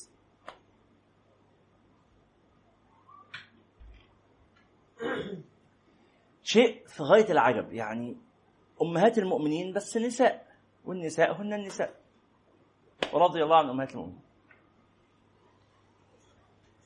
عملوا زي اتفاق كده. السيده حفصة بتحاول تجذب النبي صلى الله عليه وسلم ناحيتها. السيدة عائشة متضايقة. البساط هتسحب من تحت رجليها ولا إيه؟ هي رقم واحد في نساء النبي. السيدة حفصة كانت عارفة النبي صلى الله عليه وسلم يحب الحلواء يحب الحاجات الحلوة المسكرة. فأعدت له عسلا أتت به من عند قريبة لها. فدخل النبي صلى الله عليه وسلم وكان عادة النبي بعد صلاة العصر أن هو يدور على نسائه. فقربت إليه العسل فشرب منه فأعجبه. فكان كلما خرج بعد العصر بدأ بإيه؟ بحفصة. هو كان دايما كده كده بيلف على نسائه كلهم بعد العصر يتفقدوا حالهم حد ناقصه حاجة حد محتاج حاجة يطمن عليهم. فبدأ بحفصة. سيدة عائشة شافت المنظر ده قالت لا كنش أبدا فعملت حاجة. وبعدين بعدها السيدة حفصة ردت عليها بحاجة تانية. ما هو هذا الذي فعلته السيدة عائشة؟ وما الذي فعلته السيدة حفصة؟ في الرد عليها هذا ما نعرفه في اللقاء المقبل إن شاء الله.